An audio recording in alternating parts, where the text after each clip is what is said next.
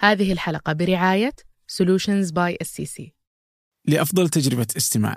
اسمع هذه الحلقة من تطبيق راديو ثمانية. وتقدر تسمعها بدون موسيقى لو تحب. ما يهمني رأسمالية ولا اشتراكية. ما يهمني تدخل الحكومة ولا ما تتدخل.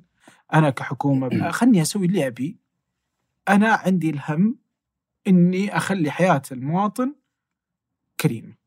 فلطالما تحققت بغض النظر عن الشكل فليكن.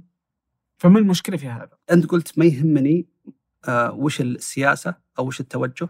مقابل الحياة. هذه ترى كلمة الرئيس الصيني. أول رئيس جاء, بعد ماو. يوم قالوا له أنه أنت بتحط سياسات رأسمالية وإحنا دولة شيوعية وكيف تسمح هذا الشيء أنه يصير. قال ما يهم وش لون القط إذا هو سد الفار. هذه كلمته. بس إذا إذا إذا إحنا نتكلم على على شيء مستدام. لن يكون هذا الشيء آه، يعني يقدم الرفاهية أو يقدم آه، مستوى أفضل للمواطنين على المدى الطويل ف آه، جربوا أنه يكون في تحكم كامل بالاقتصاد لعقود ما أدى إلى إلى إنتاجية. كان في يعني مجاعات ومصايب. أهلا. هذا فنجان من ثمانية وأنا عبد الرحمن أبو مالح. أدري أن المواضيع الاقتصادية تؤثر في كل شيء في حياتنا. يبني على أساسها السياسي قراراته ويتحرك التاجر معها ويتأثر المواطن والمقيم منها سواء في السكن أو في الصحة أو الأكل. كل شيء في حياتك يعتمد بشكل أو آخر على فكرة اقتصادية. ولأن هذا مهم جدا فهذه الحلقة مهمة. لو بأضع عنوان لهذه الحلقة أعتقد بيكون ما هو الدور المثالي للحكومات.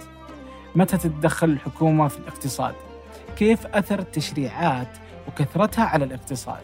في السعودية مثلا الحكومة تتدخل في نوع الزيت اللي تطبخ فيه البرجر. وماذا تلبس إذا كنت تشتغل في أوبر أو كريم؟ والحكومات ممكن تؤثر بشكل آخر على غير التشريعات اللي هو إنشاء شركات حكومية. وهنا زي التشريعات تنفصل الناس بين رأي مؤيد ورأي معارض. الشركات الحكومية مثلا سابكو رامكو الأولى دخلها أكثر من بعض الدول. والثانية اللي هي رامكو هي في مايو آه، الماضي كانت أغلى شركة في العالم. هذه أمثلة ناجحة جدا. ممكن يكون لأنها طبعا شركة نفطية أو معتمدة على النفط لكن برضو في دول غنية نفطيا وفقيرة جدا. وهنا الجزء الثالث هو كيف تصنع الدول قيمتها الاقتصادية؟ ما هو دور الحكومات في جعل دولتها غنية؟ بغض النظر عن الثروات الطبيعية. آه، فكوريا الجنوبية وسنغافورة فقيرة من الثروات الطبيعية لكنها غنية جدا. والعراق وليبيا ونيوزيلندا وإيران وأوغندا وغيرها غنية جدا من النفط والثروات الطبيعية ومعظم شعوبها يعيش تحت خط الفقر. هذه المواضيع المعقدة والمهمة جدا ضيفي قادر على شرحها بأسلوب قصصي بديع. ضيفي محمد سعد الجابر المهتم في مواضيع الأعمال والاقتصاد. قبل أن نبدأ شاركونا أسماء لضيوف أو مواضيع تقترحونها آه، على بريد البرنامج فنجان at ثمانية dot com. أما الآن؟ لنبدأ. أه وش رأيك في تغيير اسم القهوة إلى قهوة السعودية؟ يمديك تاخذها من أكثر من ناحية. فإذا عربية فهي نسبة للجزيرة العربية. صحيح. عادي. أه. يمديك تاخذها لنا. فهي سعودية وعربية. فالأكبر بقعة جغرافية تقدم فيها القهوة بهذا الشكل في السعودية. فعادي. وإذا تبغى تنسبة للبن ففي بن سعودي فيزرع في جازان وعسير والباحة. أنا أسمع أنه جودتها ممتازة جدا اللي في ويمكن جودتها رديئة أحيانا بس لأنه من لأنه ترك ترك أهمل. ما صار في مردود اقتصادي. والحين الحكومة تتدخل. عن طريق أرامكو.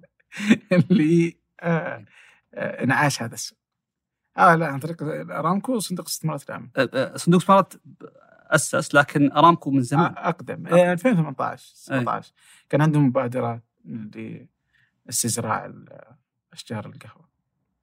البن. بس الجزان. بس إلى إلى أي مدى بيكون آه، في جدوى اقتصاديه؟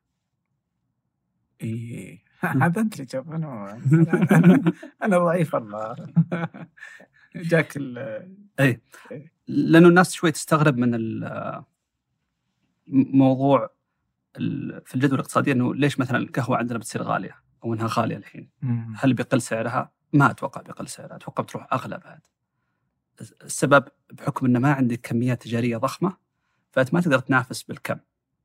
تنافس أي. بالكيف، بالجودة يعني بالجودة نعم. فبتشوف مثلا أي دولة آه، دخلها عالي مساحتها صغيرة تتجه مباشرة لل- لل- للصناعات التخصصية أكثر.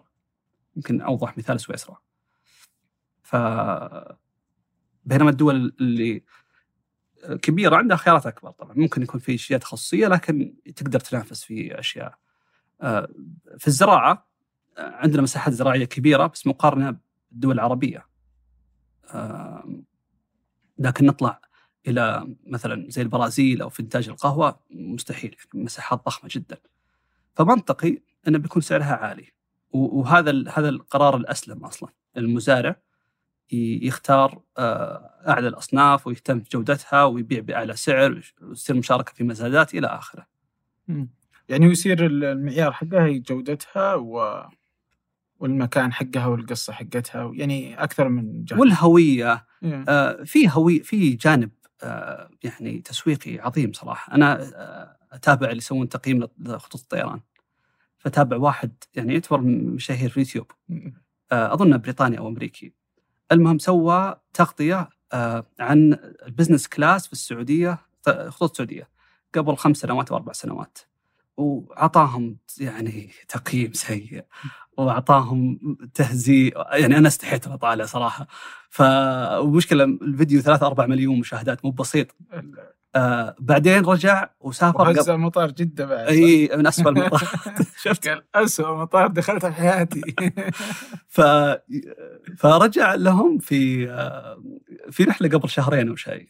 وم- وم- يعني مرة مدح وانبسط صراحة. لأنه ك كتحسن في الأداء هو هو يقول إنه هذا أفضل طيران يعني شفته يتحسن.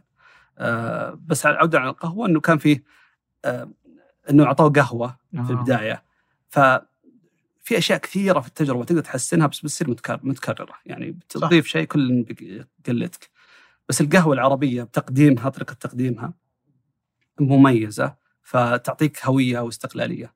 لا آه فالقهوة والله مجال مهم.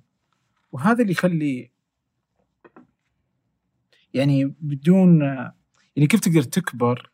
يعني هو مكان بيدخلني على سالفة التدخل. يعني كيف تقدر تكبر أو أنك تقدم القهوة؟ يعني أنت عندك آه مكان تقدر تستثمره. تقدر تطلع منه فلوس. تقدر تفيد يعني عوائد اقتصادية كثيرة. سواء من المزارعين إلى خطوط الإنتاج إلى البيع إلى مدري إيش يعني كل شيء. وأنت عندك القصة الأساسية للقهوة. فالقهوة حتى لما يقول لك أرابيكا تنسب للجزيرة العربية يعني كمية ال- ال- الفائدة الممكنة عالية جدا. لكن ما حد سوى ولا شيء. ولا هي صناعات صعبة ترى. يعني في الأخير قهوة يعني يمدي أي تاجري لو شاف الفرصة وآمن فيها أنه يدخلها. وتركت. فالحين جاء صندوق الاستثمارات العامة وسوى شركة القهوة السعودية أو الشركة السعودية للقهوة آه للدخول في هذا السوق. ويوم دخل صاروا ناس تقول "أوه، يعني حتى في القهوة جيت تنافسنا ففهمت علي؟ يعني أنا تركته من بدأت الدولة السعودية إلى الآن ما دخلت. ما حد سوى شيء يعني. طبعا آه، وضع دول الخلي- الخليج في الوقت الحالي شوي استثنائي. لكن آه، بنمسك على المثال. آه، ليش ترك؟ يعني قطاع مثل القهوة أو في قطاعات زراعية أخرى. تركت ناس كانوا مزارعين في في أجزاء المملكة. لأنه صار في دخل بديل ودخل جدا عالي. آه، فالزراعة ما عاد هي مجديه يعني حتى لو فيها ربح بس اربح 100 ولا اربح 1000 ف دخل النفط اللي اللي هو يخلق هيكل الاقتصاد ما هو طبيعي ما هو يعني هو الستاندرد اللي موجود. فيخلي القطاعات الثانية تفقد جدواها وتترك. هذا الشيء يعني فريد في الوقت الحالي بس في أوقات مختلفة على مر التاريخ دول مرت بنفس المشاكل. في هولندا صناعات كثيرة ماتت وقت ال وقت ال صناعة النفط والغاز دخلت عندهم. آه، لو نرجع حتى بالتاريخ قبل يمكن 300 400 سنة وقت الاستعمار الإسباني لجنوب أمريكا آه، قدروا إنهم يحصلون على على كميات ضخمة من الفضة ودخلت عندهم في في الاقتصاد والناس صاروا يروحون يشتغلون ك كجنود أو موظفين للحكومة أو ما حد صار أحد ينتج. فاضطروا إنهم يجيبون خياطين ويجيبون يعني طباخين ومن دول أوروبا الثانية لأنه مع فقدت جدواها المهن هذه.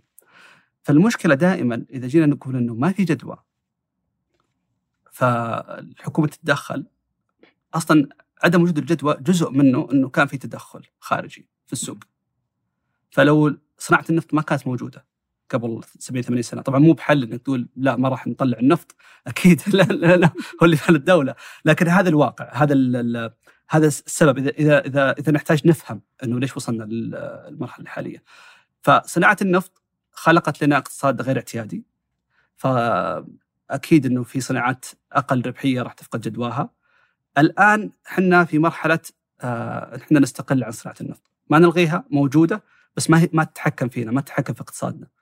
ويصير في استقلالية يعني بين يصير عنصر من عناصر الاقتصاد. فاللي أفهمه من صندوق الاستثمارات دخوله هو محاولة أن إحنا نسوي آه، آه، هبوط آه، خلينا نقول ناعم يعني soft landing فلو صار إنه في دخل للنفط والناس معتمدة على الوظائف الحكومية معتمدة على الدعم ثم فجأة نقول نبغى نسوي نفس النموذج اللي موجود في النرويج. نطلع الفلوس نخليها استثمارات خارجية ما تدخل الاقتصاد ونشيل كل الدعم فجأة. أنت عندك صناعات ماتت من عشرات السنوات. المعرفة حقتها راحت. واصلا حتى لو المعرفة موجودة هي معرفة في وقت قديم الصناعة في العالم الآن تغيرت. فأفهم محاولة إن إحنا نسوي هبوط ناعم للاقتصاد، إحنا نرجع على الرتم الطبيعي. بس المعارضة أحيانا تصير وين؟ إنه المبدأ مو واضح إنه في مرحلة معينة الناس معتقدة إنه لا هذا هو النموذج الأفضل. إنه نعم أدخل في القهوة أدخل في كل شيء. مع إنه من بداية الرؤية الطرح كله موجود على تمكين القطاع الخاص. آه، آه، سياسة صندوق الاستثمارات تغيرت أصلا صار الدخول في قطاعات خلينا نقول قطاعات جديدة. آه، قطاعات ما فيها يعني يعني منافسة عالية. والخروج منها متى؟ إذا صار في ربحية. وبدأ الصندوق يبيع أجزاء من الشركات اللي موجودة في سوق الأسهم. فالفهم من من جهة الحكومة موجود إنه الدور ما هو بالإنتاج بشكل مباشر. هل هل هذا الشيء يطبق في كل الشركات في كل الجهات الحكومية؟ آه لا يعني آه، إحنا نعتقد إنه يعني في نظرة معينة بتطبق 100% على جميع لا هيكل كبير. تكلم على ملايين يشتغلون في في الحكومة في قطاعات مختلفة. فبتحصل مثلا إنه في بلدية في مكان ما راح دخلوا يفتحون أكشاك ويأجرونها. ان إحنا نبغى دخل آه وننافس مع إنه مو هو وش الشيء اللي يضيف قيمة للمكان اللي أنت فيه؟ يعني أي أحد يقدر يبني العقار هذا ويأجره. آه فحتى لو كان في على مستوى عالي نظرة معينة وش دور الحكومة في الاقتصاد؟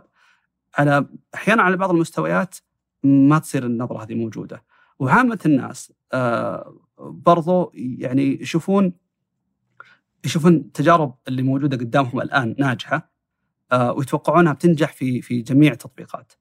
آه، فيشوفون مثلا إنه والله في شركات بدأت زي شركة علم قدمت خدمات ممتازة وسهلت. طيب بس ما يشوف الأمثلة لا اللي اللي كانت فيها شركات تابعة للدولة. وكان أداء مو هو بجيد والحكومة اضطرت إنها تبيع الأصول أو تطلع. إحنا إحنا الآن في موجة خصخصة رقم اثنين يعني في موجة كانت في بداية الألفية. في 2000 و 2001 2002 شركات الاتصالات آه، كان في توجه حتى على على قطاع أكبر من ضمنها الطيران. آه، بس يعني عودة اسعار النفط في 2004 خفف الوتيرة شوي. آه، ونفس الملفات اللي كانت موجودة على التحلية صوامع الغلال كل القطاعات هذه. يعني ما تم خصصتها في هذاك الوقت الآن رجعت على الطاولة إنه نبغى نخصصها. ف دور الحكومة في الاقتصاد لازم بشكل آه، خلينا نقول تنظيري يصير واضح. إنه هو آه، تنظيم تشريع آه، رسم سياسات عامة وتدخل يكون في المجال العام. فأكيد في خدمات عامة أو مثلا في الأمن الدبلوماسية الخارجية إلى آخره. هذه وجود الدولة. في السوق في الاقتصاد تحديدا لا منظم ومشرع طيب وش اللي نفهمه الآن في السياق مثلا؟ الشركات اللي موجودة تدخل في السوق. آه، بعضها زي اللي ذكرته إنه محاولة إن إحنا نرجع بتدرج آه، إلى بعض القطاعات. فهو تدخل وقتي. آه، وبعضها لا ما هو مو منطقي يعني يكون تدخل في أسواق فيها ناس موجودة العائق من تطورها كان تنظيم ف...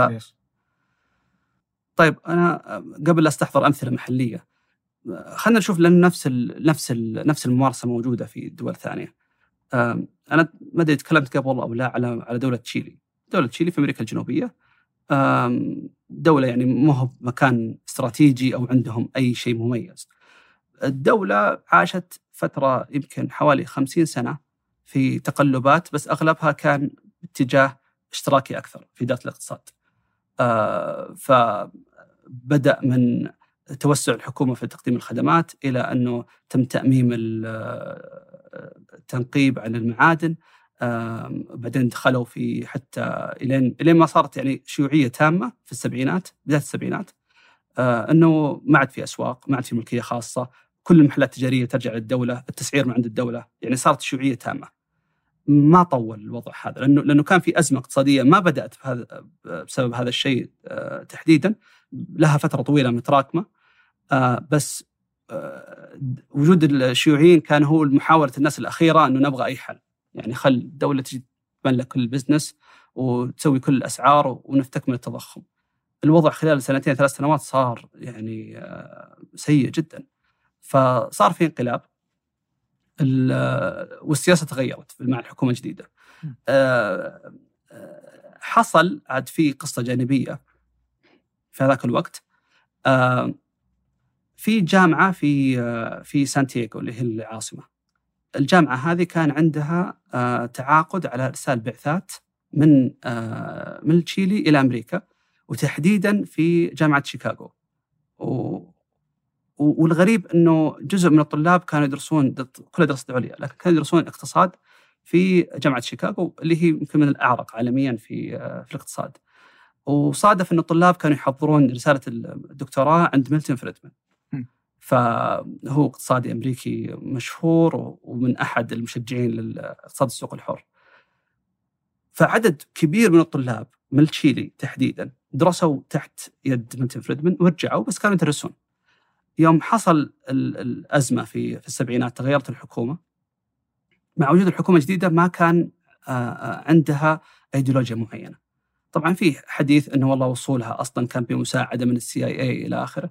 لكن نحيد الجانب السياسي آه، ما كان في يعني ايديولوجيا واضحة كيف ندير وكان في آه، لا زال أصوات معينة اشتراكية.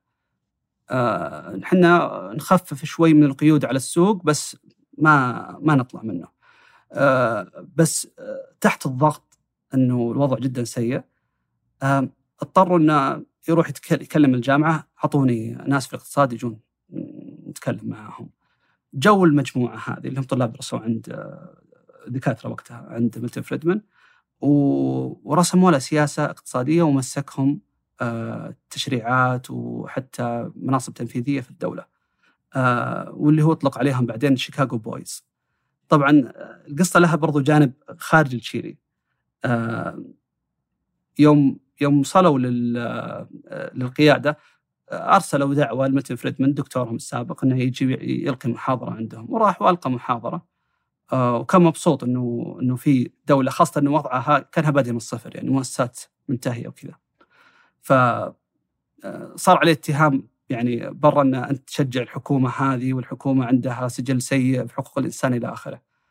آه واضطر إنه يطلع عدة مرات ميلتون فريدمان إنه أنا مالي دخل ما ماني مستشار في الدولة إلى الآن الصورة الذهنية إنه آه، آه، التشيلي في السبعينات جابوا ميلتون فريدمان هو اللي أعطاهم السياسات.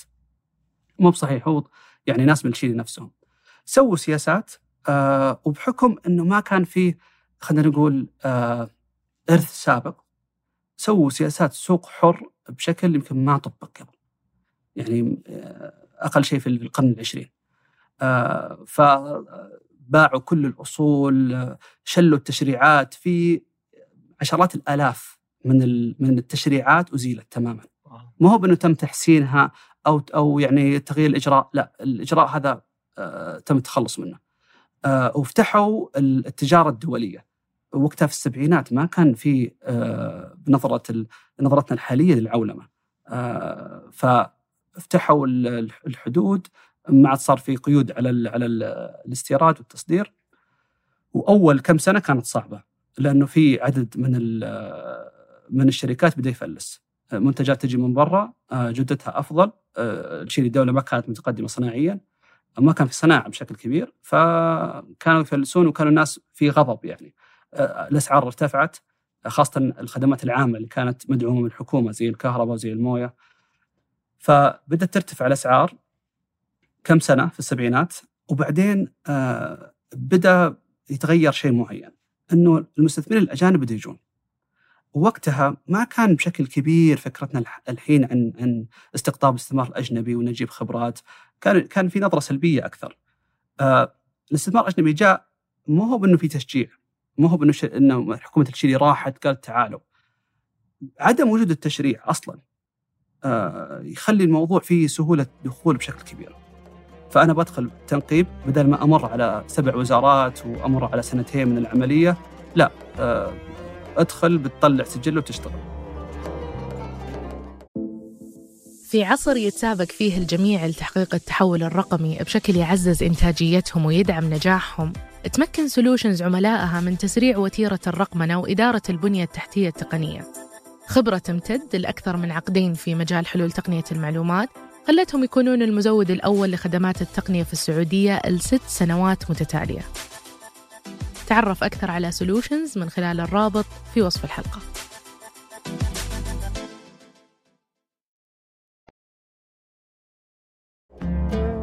ال ال القيود المنخفضة على السوق خلت أنه مجدي جدا يكون في استثمارات من برا.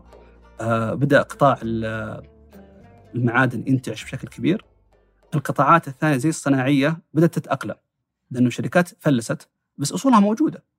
فالمصانع اللي كانت تنتج شيء ما له أي يعني منافسة على مستوى الاقتصاد العالمي آه، صار الحين الأدوات موجودة العمال موجودين واحد فكر جديد يجي ياخذ المصنع يسوي منتج مختلف. آه، في قضية ثانية على التجارة الدولية انهم بدأوا بدري جدا فكوا القيود. وجود السياسة المفتوحة مع مع كل دول العالم خلى من السهل إن الدول الثانية تفتح لهم التجارة الدولية.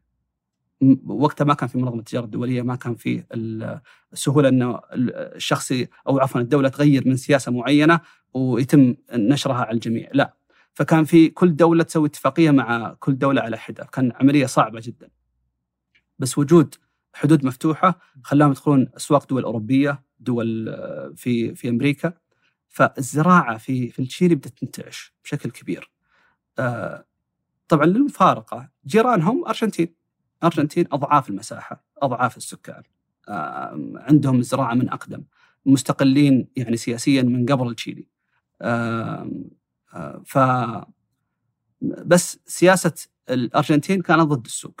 دائما في تدخل في في الأسعار دائما يتم فيه مثلا يفتحون فترة المستثمرين الأجانب بعدين يتم مصادرة الأملاك. ويخرجون برا السوق تصير تصير مصيبة تصير مشكلة فيرجعون يفتحون. الدورة هذه تخلي الناس تفقد الثقة في الاستثمار. اللي اللي صار في التشيلي الناس يعني تقول إنه في سلبيات وقتها أو نعم فترة أول خمس سنوات أو إلى إلى بدايه الثمانينات لكن بعدها بدأت تختفي من الأخبار. وما أحب أحط نظرية مؤامرة بس آه واضح إنه في توجه معين في الإعلام كل مكان يميلون دائما إنه يكونون يساريين أكثر. يكونون أقرب لهم الفلسفة الاشتراكية في ذات الاقتصاد فلما يصير في آه مثلا مشاكل معينة آه في أي ممارسات للسوق الحر تطلع الإعلام آه بينما يتم تخفيف أي أي شيء يدعو لسياسه اشتراكية. التشيلي كان في تغطية غير طبيعية عليها فترة السبعينات بدايه التحول. أول ما بدأ الوضع يتغير في الثمانينات اختفت ما عاد تشوفها. يعني حتى أنا رجعت من فترة قريبة إني أبغى أطلع بعض المصادر. حصلت يمكن في دوكيومنتري قصير 15 دقيقة أو شيء في الجزيرة بالإنجليزي قبل ثلاث سنوات أو شيء، ليش؟ لأنه وقت الكورونا طلع في مظاهرات من الطلاب فرجعوا الموضوع هل فعلا السياسة اللي اللي اللي نفعت التشيلي في 30 سنة الحين بدأت خلاص ما عاد صار لها طبعا يوم رجعت الأمور الحين جدت آخر سنتين ما ما رجعوا يتكلموا عنها. طيب وش صار بالأرقام في دولة التشيلي؟ التشيلي سكانها حول أقل من 20 مليون. آه هم الأعلى في الناتج المحلي للفرد في أمريكا الجنوبية آه والكاريبي. آه باستثناء الجزر الصغيرة اللي سكانها 500 ألف 300 ألف.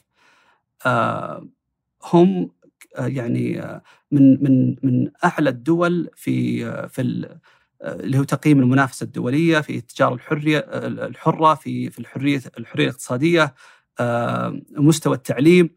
آه غير كذا يعني تتوقع بوجود تشريعات أقل أنه بيصير والله في مشاكل بيئية. وإن الشركات الخاصة راح تدمر البيئة ولا ولا يهمهم المستفيد أو إنه يكون مثلا في استغلال لل لضعف الحكومة في هالجوانب. الدولة رقم واحد في العالم في اعاده تدوير المياه التشيلي. ولا هو بشيء يعني تاريخي من زمان هم متميزين. عام 98 كان التشيلي يعني يتم تكرير أو إعادة تدوير 15% من الموية اللي في موجودة عندهم. بس في أزمة مياه في التشيلي. والحكومة تبغى تحل المشكلة مشكلة استراتيجية يعني.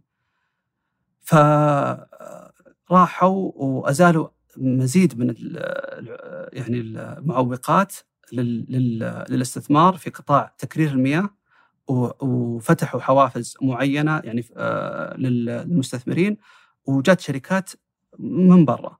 الشركات والمستثمرين من 98 يعني بدأ أو استيعاب المشكلة في 98 بدأوا من 2000 2001 في بناء المعامل وبناء الشبكة الجديدة. خلال ست سنوات بس وصلوا إلى 99% نسبة تكرير مياه. طيب على مستوى مثلا الطاقه الطاقة النظيفة من أوائل الدول اللي حققت يمكن حول فوق 20% من طاقتها من الطاقة الشمسية التشيلي ببساطة بسبب التشريعات. نأتي لموضوع آخر الحين. التشيلي مثلا حققت التميز في الطاقة الشمسية إلى درجة إنه الأسعار صارت بالسالب لأنهم لازم يبيعون الكهرباء ما يتخزن. فوقت وقت النهار كلهم يبيعون كهرب يقل السعر إلين ما يوصل إلى الصفر ثم بعدين يقول بنعطيك رصيد عشان بس خذ الكهرباء اللي عندنا. ففي شركات فلست. طيب لو كان الاستثمار في الطاقة الشمسية من الدولة إفلاس الشركات هذه هو إفلاس الدولة تتحمل يتحملونها يعني تتحملها الميزانية العامة ولو كانت الدولة عشان تمول المشاريع هذه ماخذة سندات دوليه إيش بيصير؟ يعني يا أما إنه تقييمها الائتماني بينزل أو إنها ممكن ما تسدد وتصير دوله مفلسة زي ما صار في الأرجنتين عدة مرات ست مرات الأرجنتين أو خمس مرات فلست. آه لكن بالمقابل لأنه استثمارات حتى البنية التحتية قطاع خاص فلست شركة الشركة ثانية. لو الشركة ماخذة قروض من البنك هي تتفاهم مع القروض، البنك يصادر الأصول ويرجع يبيعها مسؤوليته. آه لو نجي نشوف كم ال ال الدين الأجنبي على الحكومة التشيليه الأقل في أمريكا الجنوبية من الأقل في العالم 7.5% 7.5% من الناتج المحلي. عشان بس نعطي آه فكرة نشوف مثلا الأرجنتين جنبهم حول 80% نشوف في دول كثيرة عربية بال 70 80% آه الديون الأجنبية. والديون الأجنبية دائما هي الخطر. لانها بعملة غير عملتك فإذا ما إذا ما سددت ما عندك عملة أجنبية الدولة مفلسه زي اللي صار في لبنان. فحتى على مستوى البيئة حتى على مستوى الاستدامة مو هو بشرط إنه في سياسة آه، آه، سياسة للسوق الحر آه، يعني راح تسبب مشاكل بيئية لا يلغي إنه في تشريعات عامة أكيد وهذا نرجع نقول إنه هو الدور الأساسي والعكس لما يكون الدولة يعني في التنظيم وفي التشريع. ولا داخلة في عملية إدارة السوق بشكل مباشر يعطيها قوة أكثر في التشريع. فلنا في تركيز في البداية. والنقطة الثانية ما في تضارب مصالح. في دولة عربية ما نبغى اسميها الحكومة تملك شركة لإنتاج التبغ السجاير. وتتربح منها. في نفس الوقت وزارة الصحة عندها هدف لأنها تخفض يعني تخفض عدد المدخنين. طب وش صار؟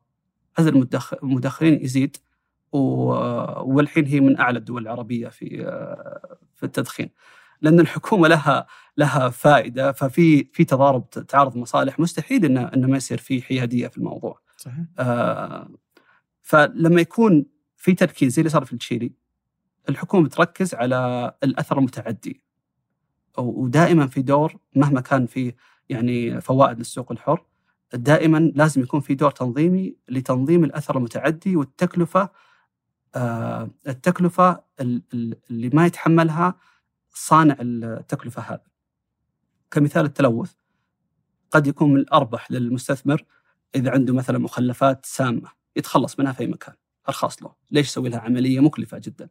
لكن المخلفات هذه بتلوث البيئة، بتمرض الناس ثانيين، بتكلفهم علاج، بتكلفهم أو إنه تخرب مثلا أراضي زراعية، ففي تكلفة هو ما هو بجالس يتحملها، هذا أثر متعدي. فهنا بيكون دور الحكومة كبير. بس الحين يعني آه، المثال رائع ترى. تشيلي فعل يعني بس بس ليش ما في ولا دولة قدرت تطبق غير آه، تشيلي؟ ودي بعدها أبى أدخل تفصيل تفصيل. لأنه يمكن استثناء والاستثناء مو بالضرورة. على فكرة ما هو انه التشيلي فقط هي اللي تسوي ذا الشيء. يعني آه. لأنه السياسات موجودة في في في كل دول العالم تقريبا آه، حتى الدول اللي تحط بين قوسين إحنا شيوعية. الصين طول عمرها شيوعية أو عفوا من استقلالها بالصين الحديثة لأنه كان قبل الإمبراطورية. فالحكومة ما تغيرت. الحزب الحاكم الحزب الشيوعي هو نفس الحرميه الثانية يعني موجود. بس كان في مجاعات وكان في فقر. يعني اللي ماتوا من المجاعه في الصين من 40 إلى 100 مليون. هذا كان في الخمسينات يعني قريب. استمر الوضع إلى السبعينات إلى ما صار يعني بعد ما مات ماو. فصار في آه، خلينا نقول حركة أكثر إنه إيش نقدر نسوي؟ الناس آه، تتكلم عن نهضة الصين ويشوفونها بالوقت الحالي. بس وقتها الصين كانت متخوفة لأنه إحنا هويتنا شيوعية أصلا. فخذوا آه، مدينة واحدة وخلوها منطقة اقتصادية حرة. وحتى المدينة هذه خذوا كذا أبعد شيء وهي أقرب نقطة لهونغ كونغ هونغ كونغ كانت مستقلة يعني ففقط في المدينة هذه راح نفتح الاستثمار الاجنبي، راح نشيل القيود عن عن السوق والتسعير، راح آه، نعطيهم استقلالية تامة في إدارة أمورهم، وبعدين نبغى نشوف كيف العملية تمت. وهذيك المنطقة هي اللي اللي بدأت الشركات الأجنبية تجي وبدأ اللي يبغون يستثمرون الصينيين ينتقلون لها. آه، كانت قرية 10000 أو 20000 سكانها، طبعا بالنسبة للصين ولا شيء الرقم ذا. آه، قرية عايشة على على الصيد صيد السمك. آه، الآن هي مدينة بحدود 25 مليون ساكن اللي هي عاصمة التقنية في في الصين شنزان فالمثال يعني يوم نجح أول كم سنة بدأت الصين تطبقه في شنغهاي هذه منطقة اقتصادية حرة هذه مكان الآخر. فبدأت نفس السياسات تمشي الين ما صار خلاص في سياسة عامة. آه فما هو بأنه ما حد يطبق. ما في أحد أصلا بي بي بيخلق يعني نمو اقتصادي كبير بدون ما يكون عنده سياسات سوق حر. الدول اللي إحنا نشوفها مثلا الحين أو يسمونها دول رأسمالية لأن أي سوق عنده أي أي دولة عندها اقتصاد سوق حر هي دولة راسماليه.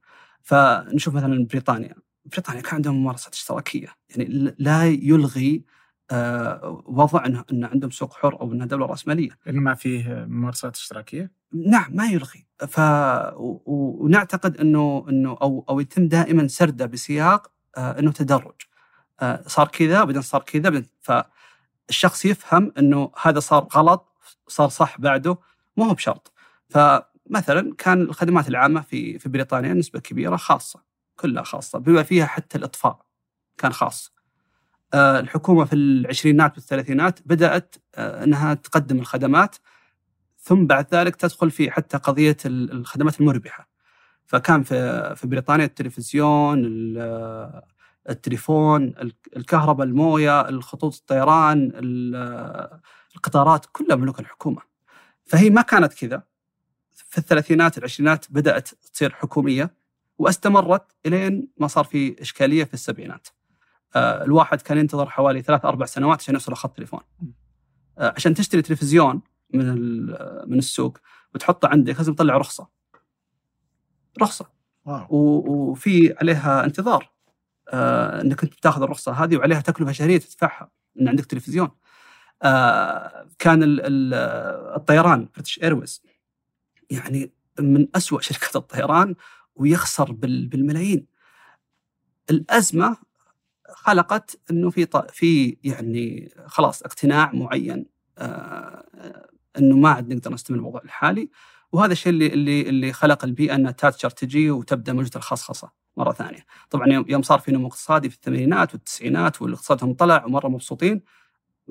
الناس مبسوطة. أول ما تبدأ يعني الأمور تستقر يبدون يقولون طيب والله هذا الشيء صار غالي ليش ما الحكومة ترجع فيه؟ ونرجع في نفس ال- ال- الدورة يعني. فبدل ما نشوفه إنه هو تطور تدرجي هي الدورات آه، تجي. والناس دائما آه، يعني ما ما تفهم ال- الأثر على المدى الطويل. لأنه مع أي سياسة مهما كانت سياسة آه، خاطئة سياسة سيئة على المدى القصير في ناس مستفيدة. فصح. يمكن الناس اللي كانوا آه، يعني يستخدمون خطوط الطيران آه، تذاكر أقل من 10% من تكلفتها مستفيدين. بس هل هذه الفائدة على الدولة على المدى الطويل؟ على الاستدامة؟ أكيد لا. فالناس ما تفهم ال- المدى الطويل. يفهم ولا تلومهم يعني هو هو اللي يهمه الاستخدام الشخصي حقه. يعني حتى لو آه، ميلتون فريدمان له له حديث على موضوع الت- التعليم أو التعليم الجامعي العام. فهو ضده. هو يقول إنه ما المفروض ما يكون في جامعات يعني مملوكة الحكومة آه، لو نبغى ندعم التعليم نعطيهم vouchers أو كوبونات وهو يختار أي جامعة يعني ما يصير مدرس الجامعة موظف للدولة. آه، فقال أنا استفدت يعني من ما ألومكم هو كان في المحاضرة في في جامعة قال ما ألومكم يعني أنا استفدت من ذا الشيء. أنا بعثوني درست ماجستير ودكتوراه في نيوجيرسي ومن يوم تخرجت ما طبيت الولاية. يعني ما استفدت.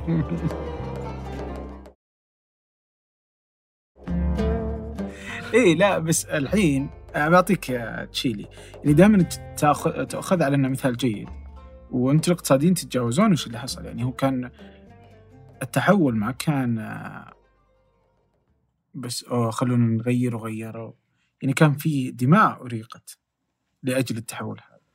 يعني كانت بقوة الجيش ما كانت آه، ما كان شيء تحول بسيط وصار وخمس سنين وإحنا حياتنا حلوة.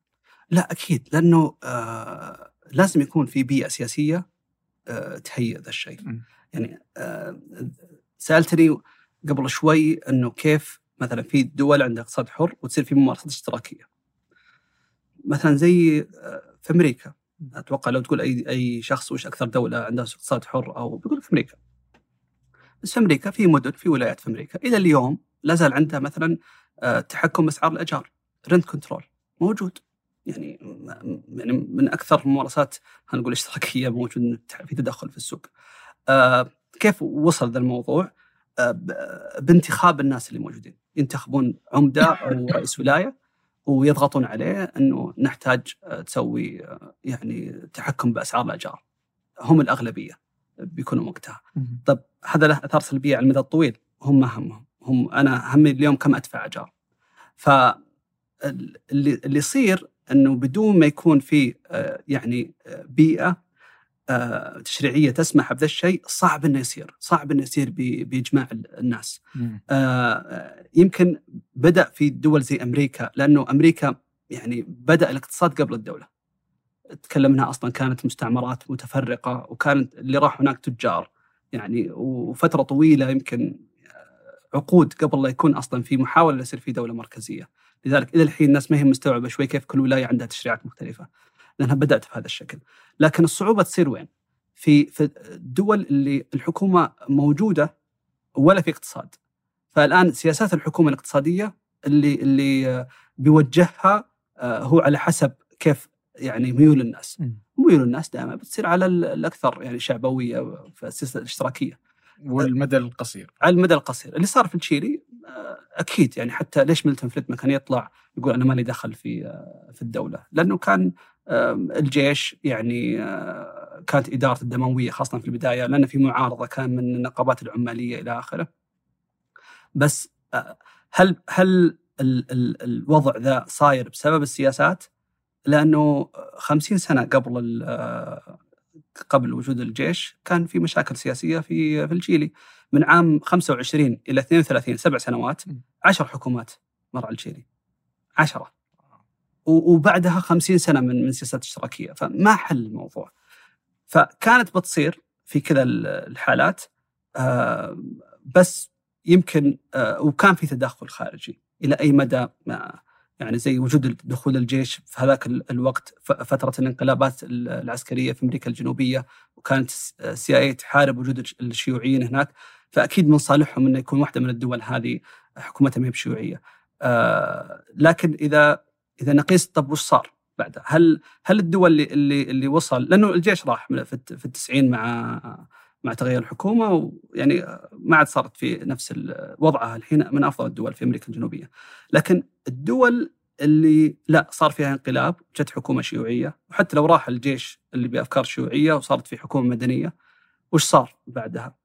لا تزال الأفكار ال- الشيوعية ماسكة. مم. تعاني منها الأرجنتين، تعاني منها البرازيل إلى الحين آه، ولا هم يعني قادرين يعني يخرجون من هالمأزق هل لأنه في جهل؟ لا في دائما. في ناس لأنها أمور يعني موجودة ومعروفة. ففي ناس آه، عارفين وش السياسات ال ال ال الأفضل. آه، ما حد يجزم طبعا إنه وش ال- السياسة الأفضل في كل حالة تحديدا بس التوجه الأفضل. بس ما يوصلون أو أو ما يسمع لهم. آه متى يكون يعني متى يكون تدخل الحكومة؟ يعني لأنك ما يمديك تقنعني. انه يكون هذا التدخل غير منطقي اللي هو مثلا آه، تسعير الدواء. فكيف تبغاني أخلي؟ والله السوق هو يحكم. فتخيل يعني وتصير فيها أمثلة كثيرة اللي يكون إنه اكتشف دواء أخذ عليه إنه حقوق الدواء بعدها يبيعه ب 700 ريال أو ب 700 دولار حتى. وهو كلفته يمكن عشرات الدولارات. آه وهو ينقذ الناس من أمراض زي السرطان ولا غيرها بس تجي تقول لا والله المفترض الحكومة ما تحد من آه السعر عشان تخليه متاح للكل والناس تعيش يعني. فأنت تقول ما عندي مشكلة اللي عنده فلوس يشتري دواء ويعيش اللي ما عنده فلوس يموت. وأنا كحكومة تبغاني أجلس أتفرج عليكم. طيب هو في دور الحكومة بس الدور مش مش التحكم بالأسعار. آه.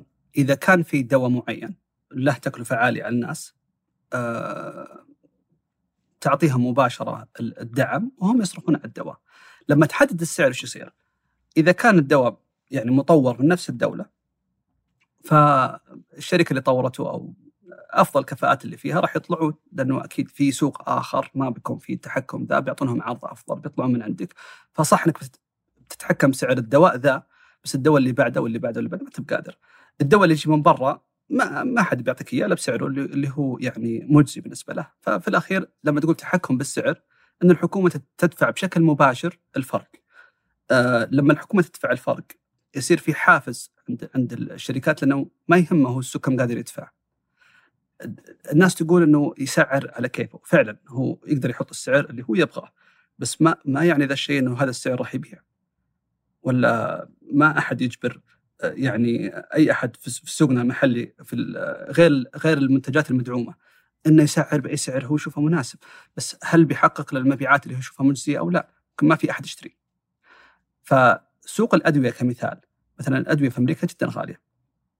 وأغلى بنفس الاسم التجاري في دول جنبهم. لدرجة إنه شركات التأمين في أمريكا آه، اكتشفت إنه أرخص لها يحجزون تذكرة للمريض إلى المكسيك ويشتري يأخذ الدواء حقه من هناك ويرجع. ارخص له من يشتري الدواء حقه بأمريكا. آه طب وش اللي يعني خلى الوضع آه هل هو إن السوق مفتوح؟ العكس تماما. إنه في ال FDA حاطة قيود على دخول الأدوية من برا ما تدخل حاطة قيود شديدة جدا على موضوع. الاف دي اللي هي هيئة الغذاء والدواء. هيئة الدواء والغذاء في أمريكا. آه، قيود على تطوير الأدوية وعلى آه، خلينا نقول التجارب السريرية وإلى آخره. وهذا الكلام مو من الآن. يعني آه، عودا دائما أجيب ميلتون فريدمان لكن هو من من أكثر منتقدين مثلا للجهات التنظيمية اللي يفتح لها الباب إنها تنظم آه، بدون قيود. فمن وقتها كان في آه، مشاكل انه الادويه ما تدخل أمريكا. اللي تتطور داخل أمريكا مكلفة جدا وبحكم إن إن أي دواء لازم يدخل يعني يمر بنفس التجربة فما الأدوية اللي برا ما تدخل. فسوى محاضرة في مايو كلينيك يعني كلهم دكاترة كلهم. وكان هو يقول إنه نبغى يعني نرفع القيود عن تطوير الأدوية. فتتخيل إنه الدكاترة بيكونوا معارضين وهذا اللي كان موجود يعني. مين كلينيك اللي هو مستشفى. المستشفى أي مايو كلينيك من اشهر المستشفيات أمريكا. ف فكان طلع يعني دكتور وقال لنا كيف تبغى القطاع الخاص هو اللي يقدم هالأدوية أو هالخدمة أو المستشفيات أو كذا. فسأله قال أنت إيش تخصص؟ قال أنا في آه، القلب أمراض القلب. قال ما في أدوية الآن موجودة في السوق في كندا وفي آه، بريطانيا وذكر كم دولة آه، اللي هي ال beta blockers أو أدوية القلب راح يعني تفيد الناس وتنقذ حالات. قال إلا. قال كم الرقم موجود؟ قال ما أدري يمكن آلاف ممكن يكون.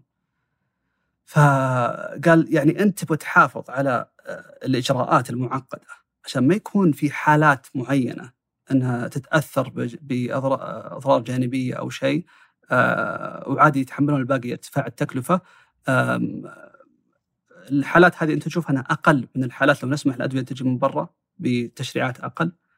فالقضيه إنه مهما كان في يعني تحديد ل آه، أو قيود على السوق معين الأضرار السلبية راح تصير. بس قياسها بيصير صعب بدون ما نشوف إنه وش الإيجابيات اللي راح تجي من من يكون السوق مفتوح. لأن سالفة التشريعات يعني هو تدخل الحكومة أتوقع إنه يجي من جانبين. آه فتدخل الحكومات وما أدري وش اللي أنت ضده بالضرورة صدق. في تتدخل الحكومة بالتشريع.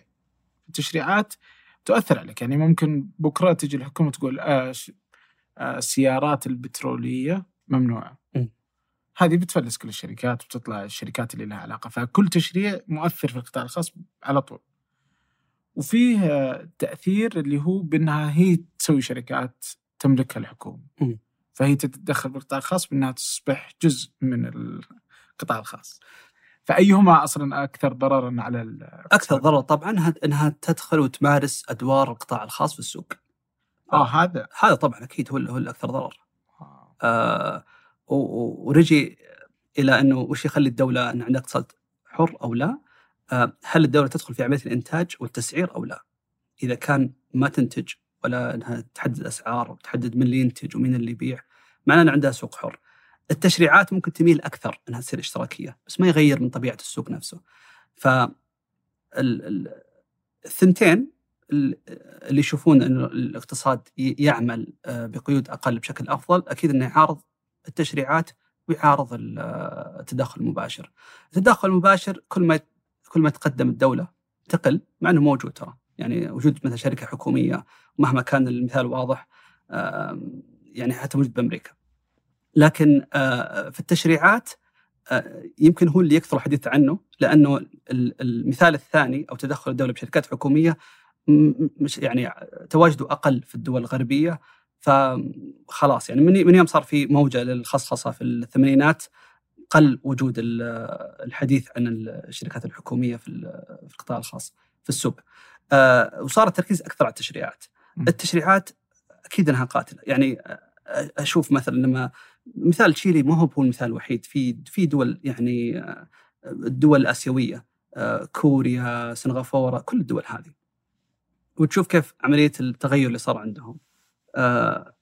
غالبا الناس تعتقد بالتشريعات إنه إن نشيل تشريع سيء ونحط تشريع جيد بس هذا يمكن 10% من اللي يصير يمكن 90% إنك بس تشيل التشريع بحد ذاته إزالته هو تقدم كبير. آه، سوق منظم بزيادة لا يعني إنه سوق جا- جاذب. آه، الشركات ال- ال- الناشئة لو تسألهم هل تفضل يصير مثلا في مرجعية لك في سوقك وتنظيم واضح ولوائح واضحة ولا تدخل في سوق ما حد يدري وش المنتج حقك؟ يقول عطني السوق الآخر ما حد يدري وش المنتج حقي. لأنه دائما ال- الشركة الناشئة بيكون منتجها ثوري، بيكون منتجها ما جر ما جربوه قبل يمكن حتى هم مو عارفين وشو يبغون يجربون.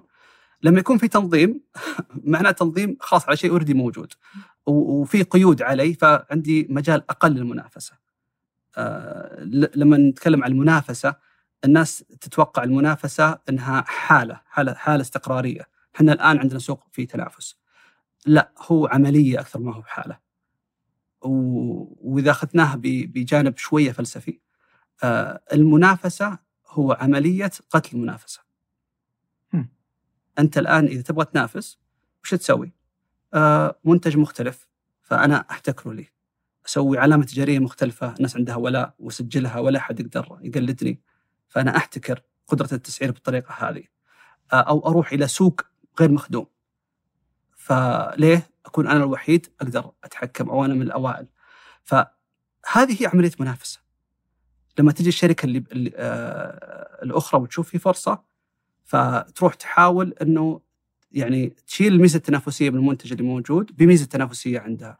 هذه العملية هي اللي تخلق آه، وفرة في المعروض، تحسن في المنتج، آه، يعني نزول في الأسعار، لكن آه، إذا إذا جينا في النظرية الاقتصادية لل- للمنافسة التامة فهي حالة عدم المنافسة، إنه يكون كل المنتجات متطابقة، كل الأسعار ثابتة، كل المعلومات متوفرة عند عند الشخص، فمعنى ما يفرق تشتريت من شركة ألف أو شركة باء، هامش الربح يصير صفر لأنه الجميع بينزل إلى يوصل إلى صفر، هذه الحالة ما عاد في منافسة، خلاص يعني كل منتج هو واحد. آه فأكيد إنه التشريعات إلى حد معين بتصير ضر- ضرورية. و... ولا في يعني خط واضح إنه إلى هنا وقف. أو إنه في حل واحد لكل الدول. أوكي لأنه في تحديات مختلفة في أو أو حتى نفس الدولة تمر بمراحل مختلفة اللي اليوم يمكن يكون مقبول يمكن بعد 10 20 سنة ما عاد هو مقبول آه بس أكيد ال- آه لازم كل فترة يتم مراجعة التشريعات هذه ويكون السؤال مو هو بكيف نحسنها كيف. كيف نخففها. ترامب في 2016 مع الحملة حقته. في مشكلة مثلا موجودة في الدول اللي بدأت في التنظيمات والتشريعات وال- والهيئات صارت عندها لها 200 سنة مثلا.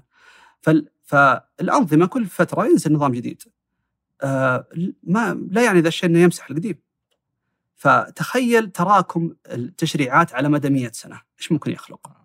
في عشرات الآلاف من التشريعات يعني on the books على قولتهم في الكتب ما حد يدري عنها أصلا موجودة. المشكلة إنها تفتح ثغرات قانونية آه، أو أو تخلق ضبابيه فيصير في تخوف معين. آه، فترامب في 2016 آه، جاء وطلع يعني قرار يعني إداري من البيت الأبيض فما هو بتشريع من ال- الكونغرس فكان فقط في فترته إنه ما في أي ورقة تشريعية تطرح في الكونغرس إلا بعد إزالة تشريعين من من التشريعات اللي موجودة. طبعا أغلبها في تشريعات من 1800 وشيء فاصلا ما حد يستخدمها يعني بس وجود إزالة التشريعات هذه أكيد تسبب يعني أو تخلق لك رشاقة أكثر في السوق، آه، شفافية أكثر، آه، فرصة أقل انه يصير فيه آه، استغلال أو احتكار أو أي ممارسة من الممارسات هذه. مم. يعني هو مزعج لما يصير التشريعات يعني مثلا أحيانا يتضايق يعني مرة قريت آه، ما أدري والله هي هيئة الناقل ولا وزارة النقل ولا ما أعرف. بس إنه شلون يلبس السائق اوبر إيه. آه أنت تلبس ثوب أبيض شماغ مدري إيش. طبعا الحين ببالغ ما أدري. بس كان الظاهر ان السعودي يلبس الثوب وغير لا أصلا هو بس ما في السعوديين ما لا. أتوقع الأجرة كان كان حددوا انهم وش يلبس. كان في المرأة تلبس تنورة أه. آه، لباس طويل أو عباية والرجل يلبس ثوب وشماغ وغترة إذا يبغى ويشخص بتشخيص ال... يعني مو معقول وين أنت فاهم وين وصل التشريع يعني وهو يبدأ ب- ب- بفكرة إنه في آه، في هدف أسمى وراح نفيد السوق. بس ما يحدث هذا الشيء. آه، يعني في شيء بس أتوقع تراجعوا عنه لأن آه، نظام السياحة تو طلع ما قريته بس أول ما طلع المسودة أو شيء كان في اشتراط على ال five star الخمس نجوم إنه يحط وردة أو يستقبل العميل بوردة أو شيء زي كذا. إنه نبغى نحسن تجربته هو هو تبدو إنه بيحسن تجربة. بس نرجع نسأل. هل التنظيم آه راح يخلق آه تجربة أفضل أو منتج أفضل أو لا؟ آه الواقع إنه يخلق العكس شيء اسوء. الناس الحين مثلا متضايقة شوي من قضية التضخم اللي صاير، وتضخم عالمي يمكن في السعودية برضو.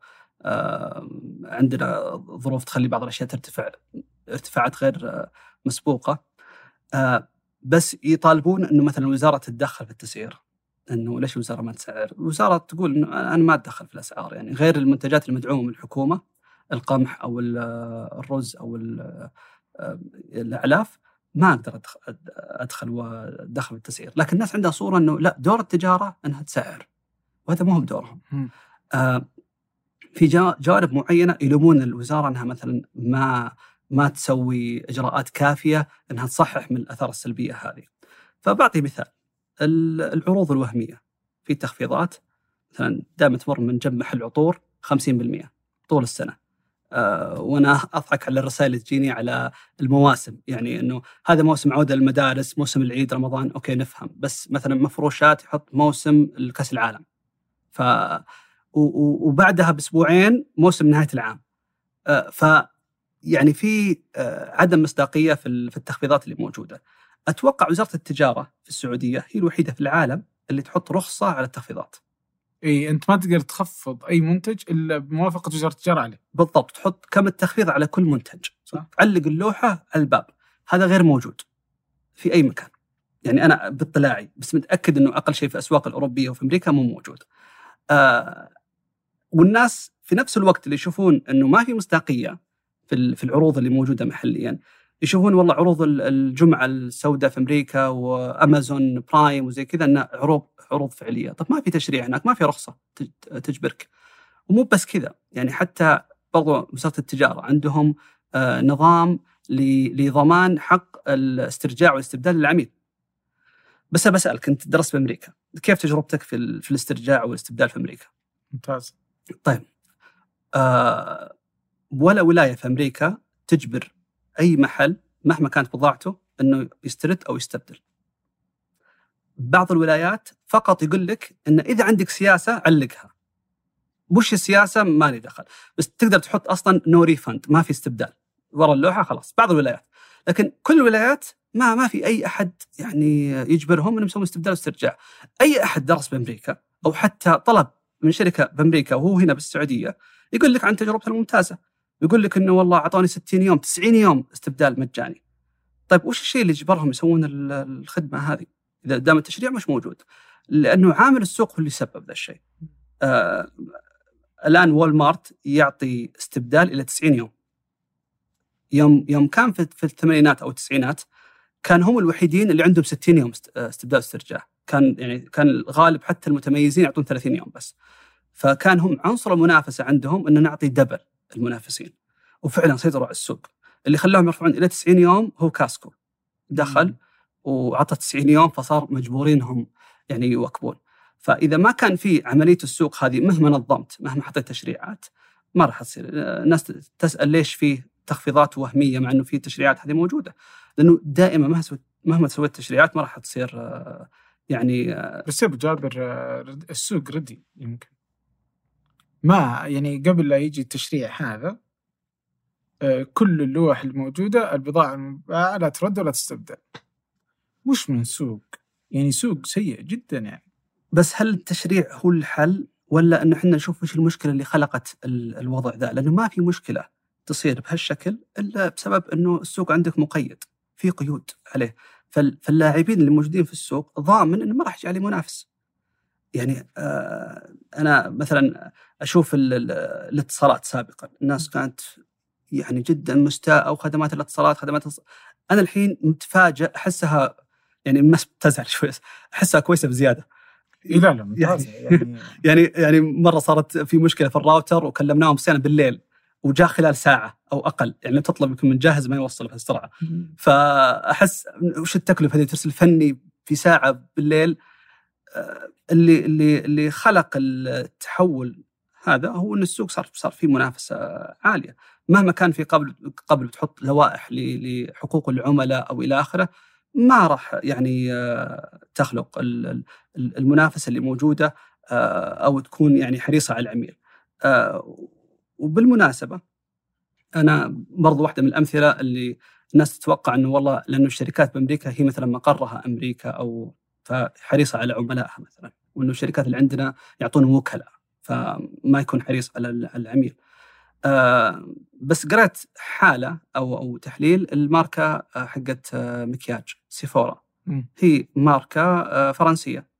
ف عميلة في أمريكا رافعة شكوى في فرنسا أنها متعودة دائما تتعامل مع نفس الماركة هذه في أمريكا ومبسوطة على سياساتهم خدمة العملاء عندهم. راحت لفرنسا وتفاجأت إنه سياسة الاسترجاع اسوء و... ويعني كان في تجربة سيئة للعميل. فرفعت شكوى إنه كيف يعني؟ فقالوا لها لا إنه هذا إحنا ماشيين بحسب النظام. في تشريع معين في فرنسا إحنا محققينه خلاص. آه شركة فرنسية بس أدائها في السوق الأمريكي أفضل. لأن السوق الأمريكي أكثر تنافسية من السوق الفرنسي ببساطة. فالسوق تنافسي. فإذا أنت ما عندك سوق تنافسي أنا كحكومة كيف أضمن تجربة آه، العميل؟ إذا كان السوق مفتوح هو الأصل إنه إنه بيوصل السعوديه سوق مفتوح طيب. إلى إلى حد معين أو خلينا نقول سابقا مو في كل القطاعات لا في صعوبة في الدخول. أحيانا ما يكون في منع يعني ما نقول إنه والله مثلا إحنا مقفلين قطاع معين ما تدخل فيه. مع إنه في قطاعات معينة زي البنوك مثلا في لها قيود كثير للدخول فيه.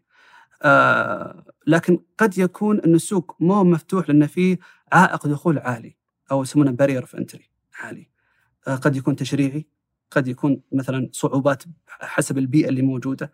آه إحنا شفنا من آخر كم سنة من أكثر المشاريع يمكن اللي شغالين عليها المناطق الاقتصادية وقضية آه تغيير برضو في في البيئة العدلية وزارة العدل والأنظمة والتشريعات. آه وش السبب؟ السبب أنه مهما سويت كوزارة تجارة أو وزارة استثمار وسهلت الحصول على الترخيص هذه بس الخطوة الأولى. مم. أنا بجي عندك في السوق كيف أحصل على تمويل، كيف أحل الخلافات والقضايا عندي، كيف أوقع عقود مع الموظفين، هذه كلها يبغى لها يعني بيئة تشريعية معينة، بيئة قانونية معينة. فقد يكون أنت فاتح للسوق وتقول أي شركة تبغى تستثمر تجي، لكن عدم يعني وجود بيئة تشريعية أو بيئة قانونية مناسبة أو حتى مثلا مشكلة في حصول على التمويل أي مشاكل أخرى. يسبب عائق عالي للدخول ما يشجع المنافسين إنهم يدخلون. آه ونجي على مثلا موضوع الوكلاء. الوكلاء بسبب إنه الشركات ما تبغى تتحمل الخطر ان تدخل عندك بشكل مباشر. فمتى ما أزلت العوائق أو المخاطر يفقد الوكيل المحلي ميزته. يعني هو ميزته إنه يقول للشركة الأجنبية أنا بحقق لك المبيعات في السوق بدون ما يكون عليك أي ترتبات قانونية أو أي إنك تتعامل مع التعقيدات التشريعية معينة. أنا أعرف بلدي وأعرف كيف آه، أتعامل معه. فيتحمل مخاطر بمقابل إنه الشركة تحصل بالأرباح فهو المثال الأفضل حتى لو كان آه، يعني يحصل على نسبة من الربح أو تجربة ما هي ممتازة للعملاء.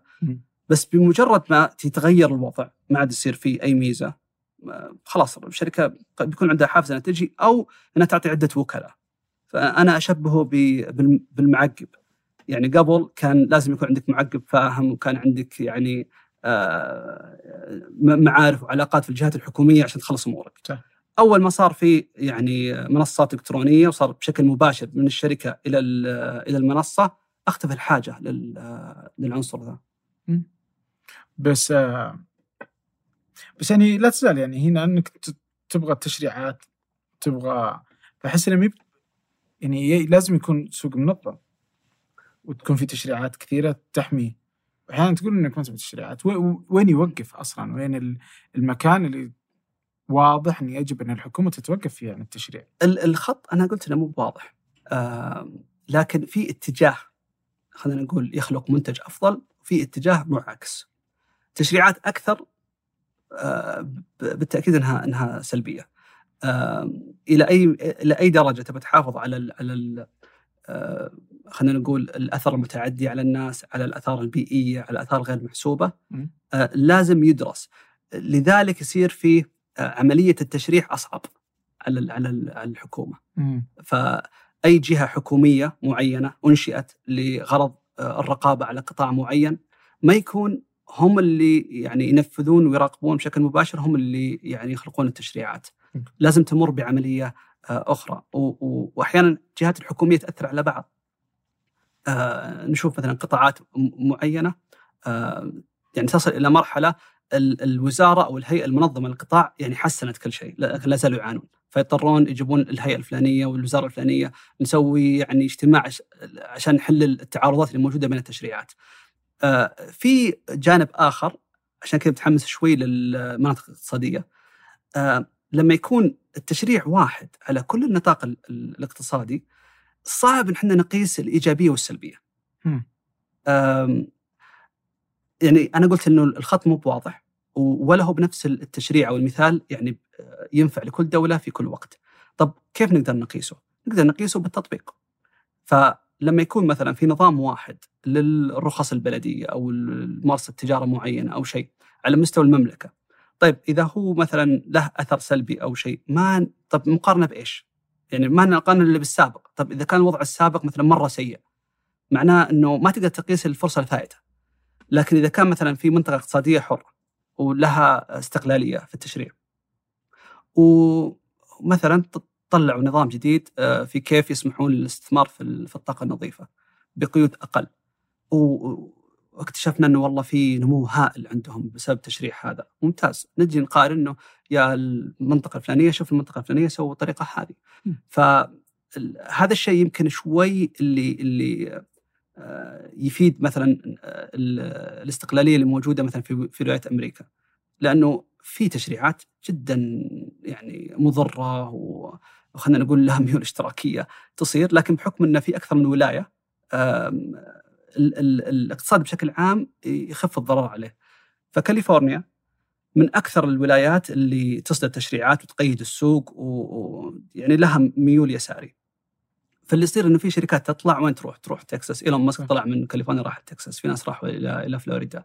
آه قطاع ال biotech آه أو التقنية البيولوجية. طلع وراح إلى إلى ولايات أخرى. ف آه، يصير برضو على قضية مثلا اللي تكلمنا عنه التحكم بالإيجارات. مدن نيويورك سان فرانسيسكو طبقوا آه طلعت في مشاكل آه مثلا مدن أخرى لا عندها توجه مختلف ف أنا واحدة من الأشياء اللي اللي كنت أقراها على موضوع بورتلاند اللي في اوريجن آه، سووا يعني قيود معينة على على أسعار الأجار. وعندهم الأجارات من أعلى الأجارات اللي موجودة. آه، فسوون القيود وبعدين يطلع في بعد كم سنة في مشكلة في السكن ما حد محصل سكن. فطيب ليش الموجود؟ في مثال موجود يعني مدينة فيها هجرة عالية متوجهة لها اللي هي أوستن آه، ولا عندها قيود على الأجار والعكس يعني آه، الحكومة المحلية مسهلة التشريعات بشكل كبير. لما تروح تشوف الأرقام تشوف إن مقابل كل آه، بالنسبة للسكان مقابل كل رخصة بناء في في في بورتلاند في خمسة رخص بناء في اوستن مقارنة بعدد السكان. فحتى لو ما كان في حدود لارتفاع الأجار في اوستن السعر ما يرتفع بشكل خيالي لأنه فيه آه، معروض من من البيوت المبنية الجديدة تغطي الطلب لكن في بورتلاند وقفوا الأجارات آه، ما عاد صار في حافز أحد يبني فطلعوا فصار في مشكلة فالاجارات حتى يعني الموجودة في في بورتلاند بدات ترتفع بشكل آه، خيالي. فوجود يعني مناطق اقتصادية نقدر نقيس شوية أثر التشريعات هل هو إيجابي أو سلبي. ونقدر برضو نعطي شوية مرونة. يعني حتى لو آه، مثلا ما أقدر على الدولة بشكل عام إني أسوي تشريع معين أو العملية صعبة لما يصير في آه، منطقة اقتصادية عندها آه، التزامات أقل ومسؤولية أقل وتقاطع أقل مع الجهات الثانية يقدرون يطبقونها بشكل سريع فيشجع انه يصير في مثال موجود. ويمديك مع الوقت تستخدم هذه التشريعات أو الحلول وتعممها على الدولة كلها. نعم أكيد وحتى تنقلها من آه، يعني أو أو يمديك تشجعك تجرب أشياء جديدة يعني في تخوف على مستوى الدولة إنه يكون آه، يعني أنا مثلا ما ماني مشجع ابدا للعملات الرقمية آه، وفلسفيا ضدها شوي. لكن أشوف مثلا في البحرين وفي في أبو ظبي فتحوا الباب. صح. وبدأ بدات تجي الشركات. ممكن العملات الرقمية أو المشفرة ما يصير لها جدوى والناس تطلعون منها. لكن وجود الناس اللي يعملون في القطاع في أبو ظبي وفي البحرين أكيد إنه مفيد. فهم جو بيجربون شيء جديد. قد يكون ما ينفع بيقفلونه بس بيطلعون بشيء شيء بديل صح. آه، فمجرد وجود البيئة اللي تستقطب النوعية هذه من الناس هذا إيجابي أتفق معك أنا ما أدري إذا تكلم في موضوع فلسفيا لكن ترى آه، السعوديين ترى أكثر آه، خلينا نقول منطقية وعقلانية ترى من يعني الشعوب العربية الثانية أكثر عاطفية. امم أنا لاحظها بشكل كبير صراحة حتى في خطابنا في آه، ترى عشان كذا في قبول أكثر إنه في وجود للسوق الحر في السعودية، حتى لو كان في ناس تتكلم إنه إيش تكون الأسعار وزي كذا بس بشكل عام الناس متقبلة أكثر التنافس ووجود الشركات الحرة وتفتح الفرص والناس تستثمر في تقبل أكثر هذا الشيء. وما أتوقع إنه طارئ يعني إنه شيء بس من آخر كم سنة. لا متجذر يعني من زمان في في الطبع طبع العرب في الجزيرة. فالناس الناس تشوف من برا تحكم إنه والله عرب الجزيرة آه، يعني يهمهم فقط الجماعة وإنهم آه، بس لا في عندهم آه، روح فردانية معينة. مع إنه حتى على على مستوى فلسفي اللي يتهم الرأسمالية بالفردانية شوية ما يفهم يعني الاشتراكيه أكثر فردانية من الرأسمالية. لأنه الرأسمالية تعامل الفرد ب صح إنه تعطيه خيارات وإنه هو عنده مسؤوليات معينة. لكن ترى تعامل الفرد كجزء من أسرة. إنه في مكون أسرة هو النواة للمجتمع. فبينما السياسة الاشتراكية يكون لا إنه أنت الفرد كفرد. حتى كان في كلام على على سياسة الضريبة على الميراث. يعني في نقاش كان يقول أوكي الضرائب يعني تقلل الحافز إنك تشتغل. كل ما زادت الضريبة كل ما قل الحافز. لابد بحد معين يعني الدولة تاخذه للخدمات العامة بس إلى إلى إلى, إلى إذا ارتفعت بيقل الحافز انك تشتغل أو تنتج. فواحد من الطلاب كان يقول طيب نحط ضريبة أو ضريبة الميراث نرفعها ل 100% يصير أنت إذا يعني عندك أي مبلغ بعد وفاتك خلاص يروح للدولة كلها. قال كذا أنا ما ما أخذت من دخله فقلل الحافز. فأنا الناس من الاقتصادي اللي كان يرد عليه لكن قال أنت شكلك ما عندك عيال. لأنه في بداية حياتك في حافز تشتغل نفسك بس بشكل سريع يصير حافزك حافزك للعمل هو أسرتك. وش بتخلي لهم اذا اذا مشيت. فالراسماليه تفهم ذا الشيء. وتفهم برضو إنه كيف إنه في خيارات معينة تتخذها ما هي منطقية لأنفسنا. لكن منطقية إذا شفناها في في في في مجتمع الأسرة أو مجتمعنا الدائرة الضيقة. آه كيف الاشتراكية تعزز الفرد؟ لأن أنت أنت الفرد كفرد والدولة مسؤولة عن كل شيء عام آه لا تشيل هم إنه في أحد يدعمك لأن الدولة تتكفل فيك. آه. لا تشيل لا تشيل هم أو ما تقدر إنك أنت مثلا تخلق مسار معين لعيالك بعدك لأنهم هم بي بي بتكفل الدولة فيهم بتعليمهم آه، بصحتهم تشغيلهم آه، عشان كذا ما راح تراكم ثروة لأنه أنت أنت حاجتك إنك تعيش بس. أنا بعطيك اللي يعيشك. إذا أنت توفيت خلاص عيالك أنا بهتم فيهم. فكذا بتعزز الفردانية. طبعا في آه، فريدريك هايك له كلام كثير في الموضوع على الرأسمالية والفردانية. وفي له كتاب جميل برضو أتوقع مترجم يتكلم على تحديدا يعني كيف آه، الراسماليه نظرتها للفرد ومسؤوليته آه، وكان يقول إن الفردانيه من الجانب الإيجابي إن أنا أعطيك مسؤولية إنك أنت عندك قرارات تقدر تتخذ قرار إيش اللي يصلح لك إيش اللي تشتري إيش اللي ما تشتريه آه لكن في سياق الأسرة اللي عندك. الآن ما يهمني راسماليه ولا اشتراكية، ما يهمني تدخل الحكومة ولا ما تتدخل. إحنا وش اللي يهمنا في النهاية؟ هو إنه الدولة تحمي المواطن والمقيم والشركات والمنظومة آه، امنيا واقتصاديا ويعني وتعطيهم جزء آه، شكل من حياة الرفاه. يكونون عايشين بحياه آمنة كريمة. إذا توفرت بأي شكل فليكن. وتجد إنه مثلا في الخليج مثلا عندنا إذا أخذنا آه يعني السعودية بس كل دول الخليج تتقارب صدق والله. يعني وين ما يعني الكويت فيها أقل أكثر آه، دبي. دبي مثال يعني على بعض هذه الأشياء. في كيف إنه إنه الحكومة هي اللي تسوي كل شيء. بعدين البقية يجون والحياة حلوة. آه فيقدرون يصرفون على الصحة وعلى هذه والإنسان يعيش برفاه. فلطالما تحققت بغ- بغض النظر عن الشكل فليكن. فما المشكلة في هذا؟ لو النفط بايراداته الحالية مستمر للأبد ونفس عدد السكان أقول لك استمر. لا لا أنا بسوي الشركات أنا كحكومة خلني أسوي اللي ابي أنا عندي الهم إني أخلي حياة المواطن كريمة. إيش ال- السلوك ما يهمني. آه. وكلها تثبت نجاحاتها يعني تجربة دبي ناجحة وهي تتدخل أي ما تتدخل. في و- في ظروفها. بس إذا إذا إذا إحنا نتكلم على على شيء مستدام لن يكون هذا الشيء آه، يعني يقدم الرفاهية أو يقدم آه، مستوى أفضل للمواطنين على المدى الطويل. ال ال آه، أنت قلت ما يهمني آه، وش السياسة أو وش التوجه. مقابل الحياة، هذه ترى كلمة الرئيس الصيني، أول رئيس جاء, بعد ماو. يوم قالوا له إنه أنت بتحط سياسات راسماليه وإحنا دولة شيوعية وكيف تسمح هذا الشيء إنه يصير؟ قال ما يهم وش لون القط إذا وسد الفار. هذه كلمته. ف جربوا إنه يكون في تحكم كامل بالاقتصاد لعقود آه، ما أدى إلى إلى إنتاجية. كان في يعني مجاعات ومصايب آه، ما أتوقع إحنا إحنا أصلا قريب من من المثال اللي هم فيه. لكن ال ال إذا نجي على موضوع السوق المحلي اللي عندنا لا لا نغفل إن كل اللي جالس يصير في ظل وجود آه، اقتصاد نفطي. يعني في محاولات لكن حتى مثلا دبي هي جزء من منظومة خليجية في يعني فوق كم تريليون من ايرادات ال- ال- النفط ينصب في الخليج.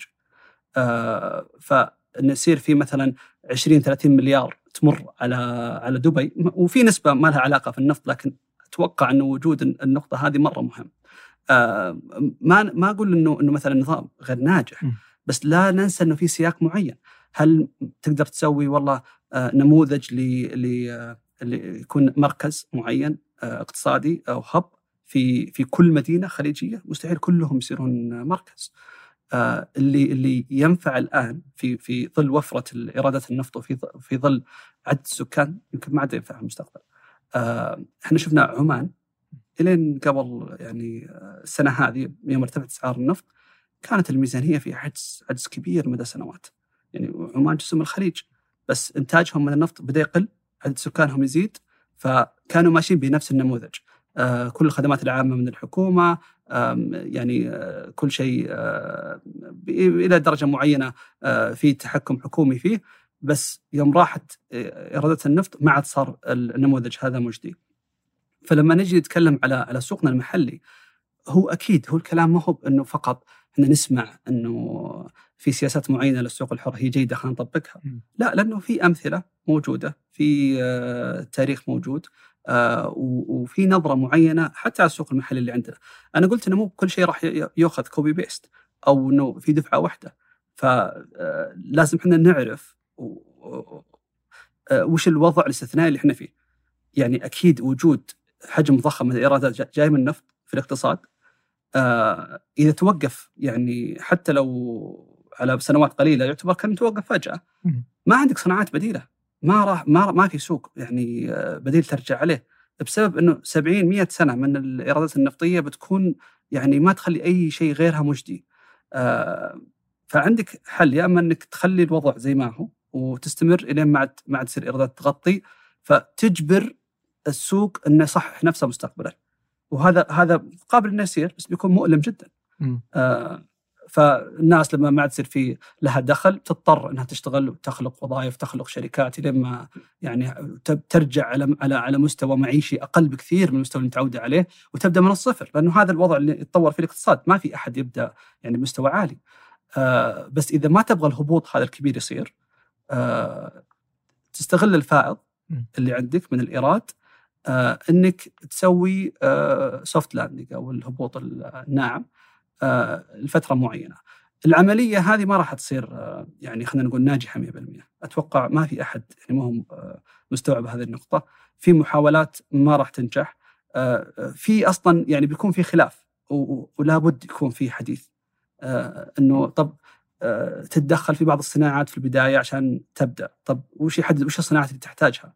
هل مثلا كان آه، ممكن صح كان ال- القهوة صندوق استثمارات ضروري إنه يسوي فيه دعم للمزارعين فيه في الفترة. بس يوم سوى تحالف مثلا مع AMC ودخل في السينما هل كان في شيء إيجابي؟ لأنه بعد أربع خمس سنوات الصالات الحين متوفرة في كل مكان وكلها من شركات خاصة. فممكن ما كان له داعي ندخل في في السينما بس له داعي ندخل في القهوة. ف في عملية التحول راح راح يكون في ال- التجارب مو بشرط فشلها إنه فشل في التطبيق لكن من البداية المبدأ يعني وش اللي يحدد اللي ندخل فيه أو ما ندخل فيه okay ترى يعني في سالفة إن يوم قلت لك ايهما أكثر ضررا أنت قلت لي إنه تدخل الحكومة في القطاع الخاص أكثر ضررا من التشريع. إيه. مدري ليش أحس العكس. آه. لأن يعني هنا خله يدخل زي مثال AMC خله يدخل. إذا يعني أقدر أنافس وأقدر أهزم ما عندي مشكلة لأنه سوق. بس إذا شرع خلاص إذا قال لي ممنوع ممنوع إيش أسوي؟ بطلع برا ولا أوقف. ما عندي خيارات فهنا عادي يعني حتى ان صندوق الاستثمارات العامة بكل شركاته ما ما ما طلع ولا شركة من السوق آه ليش تشوفها آه، يعني شغلتين مستقلة عن بعض؟ آه، ابد يعني يجي ببالي ان شغلتين منفصلة. يعني أنا هنا شركة تملكها الحكومة و- فيختلف. وهنا تشريع يعني قانون طيب، أب- ي- ي- أب- ينطبق أبعطي- على الجميع. ابى اعطي مثال نظري. okay أنا ما أقول إنه- فأنا ما عندي مشكلة. لو بكرة تجي مثلا نفرض قالوا نبغى نسوي يعني ويسوون يعني ما شركات إعلامية. م. عادي يعني أعرف إنه ثمانية قادرة على المنافسة بغض النظر عن الموجود. ابى اعطيك مثال. بس لو منعني خلاص أنا ما شيء أوه ممنوع. تعال خذ رخصة آه، البودكاست. آه، ويجب أن يتوفر فيها مدري شو. آه، عمره لا يقل عن 18 ولا يزيد عن 5 خلاص لا تستبق له بعد, بعد موثوق يصير خلاص أنا ما أقدر أسوي شيء صدق والله. يعني هو ليش أقول إنها أكثر آه، كيف وصلتها؟ أكثر سلبية؟ آه لأن في حالتنا الآن أكثر سلبية. إيه. يعني مثلا بامريكا في شركات تملك الحكومة لكنها تذوب وقت يعني وسط اقتصاد كبير حتى لو كان في سلبيات فما هي به الإشكالية، التشريع طبعا بيكون هو المشكلة الأكبر. لكن بتكون سلبية في حالتنا أول شيء لأنه آه، موجودة بشكل أكبر، الشيء الثاني انها مرتبطة بالتشريع. يعني آه، الآن عندك وزارة زين عندها شركة مملوكة لها.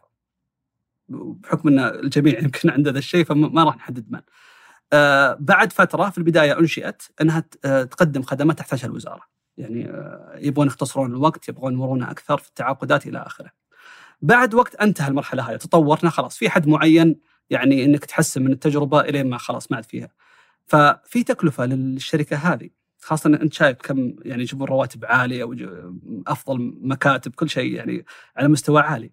طيب بعد فترة بيصير في ضغط آه إنه يلا يا الشركة جيبوا آه يعني دخل خارجي. ادخلوا نافسوا. أول آه شيء راح يبدون فيه اللي هو منافسة في العقود الحكومية من الوزارات الأخرى. وهذا اللي كان يصير. وفي استثناء إنه الشركات الحكومية يرسى عليها ال- العقد أو الشركات تابعة للوزارات يرسى عليها العقد بدون ما ينزل العقد في منصة آه، اعتماد. موجود هذا الشيء. لذلك قبل يمكن أسبوع أو تحديث جديد طلع في استثناء إنه إذا الشركة هذه مدرجة في سوق الأسهم تستثنى من من القرار ذا، ليش؟ لأنه علم أدرجت في السوق. علم الآن تقدر يعني نظريا كان قبل القرار هذا إنه تقدر تروح لل- للوزارة وتأخذ عقد بدون ما ينزل منصه اعتماد، ما يصير في منافسة عليه. مع انها صارت شركة في السوق. هذا هذا الشيء يعني يعني ممارس يمكن إلى الحين ما طلعت مشاكله، لكن لما نشوف إنه هل المبدأ صح ولا لا؟ لازم ما ما نقيس على فقط الفترة الحالية. نقول okay لو استمرينا كذا إيش بيصير؟ طيب ناخذ ال extreme ناخذ الأقصى مدى ممكن يروح عليه. فلو الشركة الحكومية هذه قررت تأخذ إيرادات أخرى وعندها يعني آه، أحقية أنها تنافس أو تأخذ عقود بدون منافسة، طيب كيف أنا أقدر أدخل؟ ما أقدر أدخل.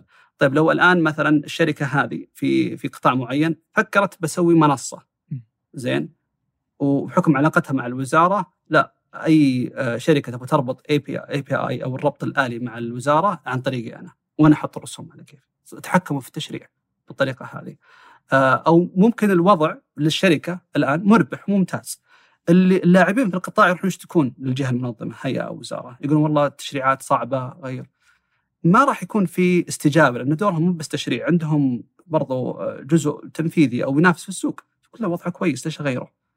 ليش. أفك القيود على الموضوع الفلاني؟ ممكن الآن إحنا نتكلم في مراجعات دورية يعني علم نزلت لا كيف عندهم استثناء خلينا نصحح التشريع بس ما نضمن إنه لو استمر الوضع حتى مستقبلا إنه ما بتصير نفس التعارضات بتسبب أثار سلبية. وجود تضارب المصالح راح يخلق تشريعات تعقيدية أكثر راح يخلق تفضيل للشركات هذه.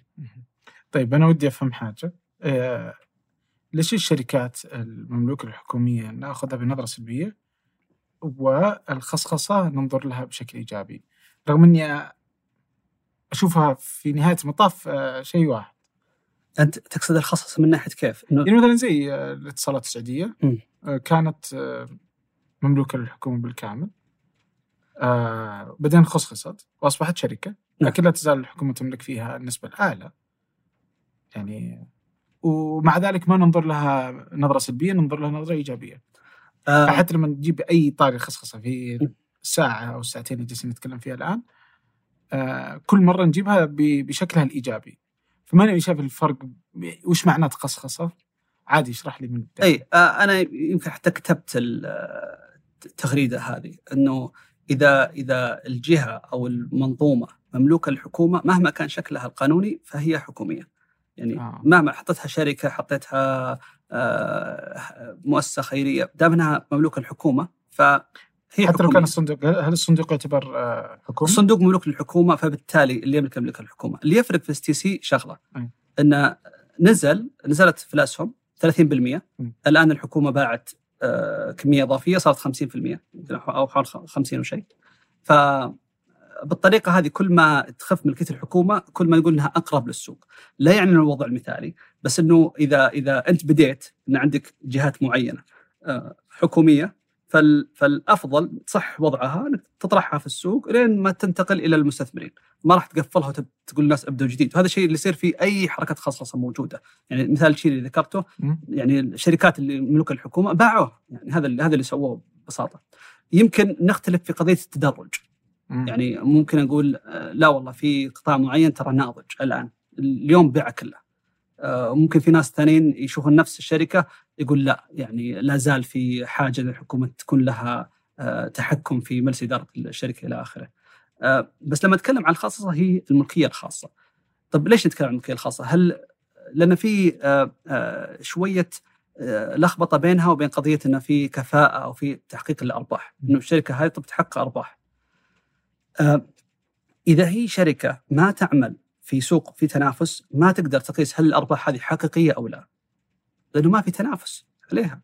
فممكن أن في ربح محاسبي أن تحقق فائض في آه، أرباح أكثر من التكاليف، لكن ممكن في تكاليف مدعومة. ممكن في احتكار لخدمة معينة، ممكن في تكلفة إضافية يدفعها العميل النهائي بس إنه مجبور ما عنده خيار آخر. فما تقدر تقيس إنه هي هل هي مربحة أو لا.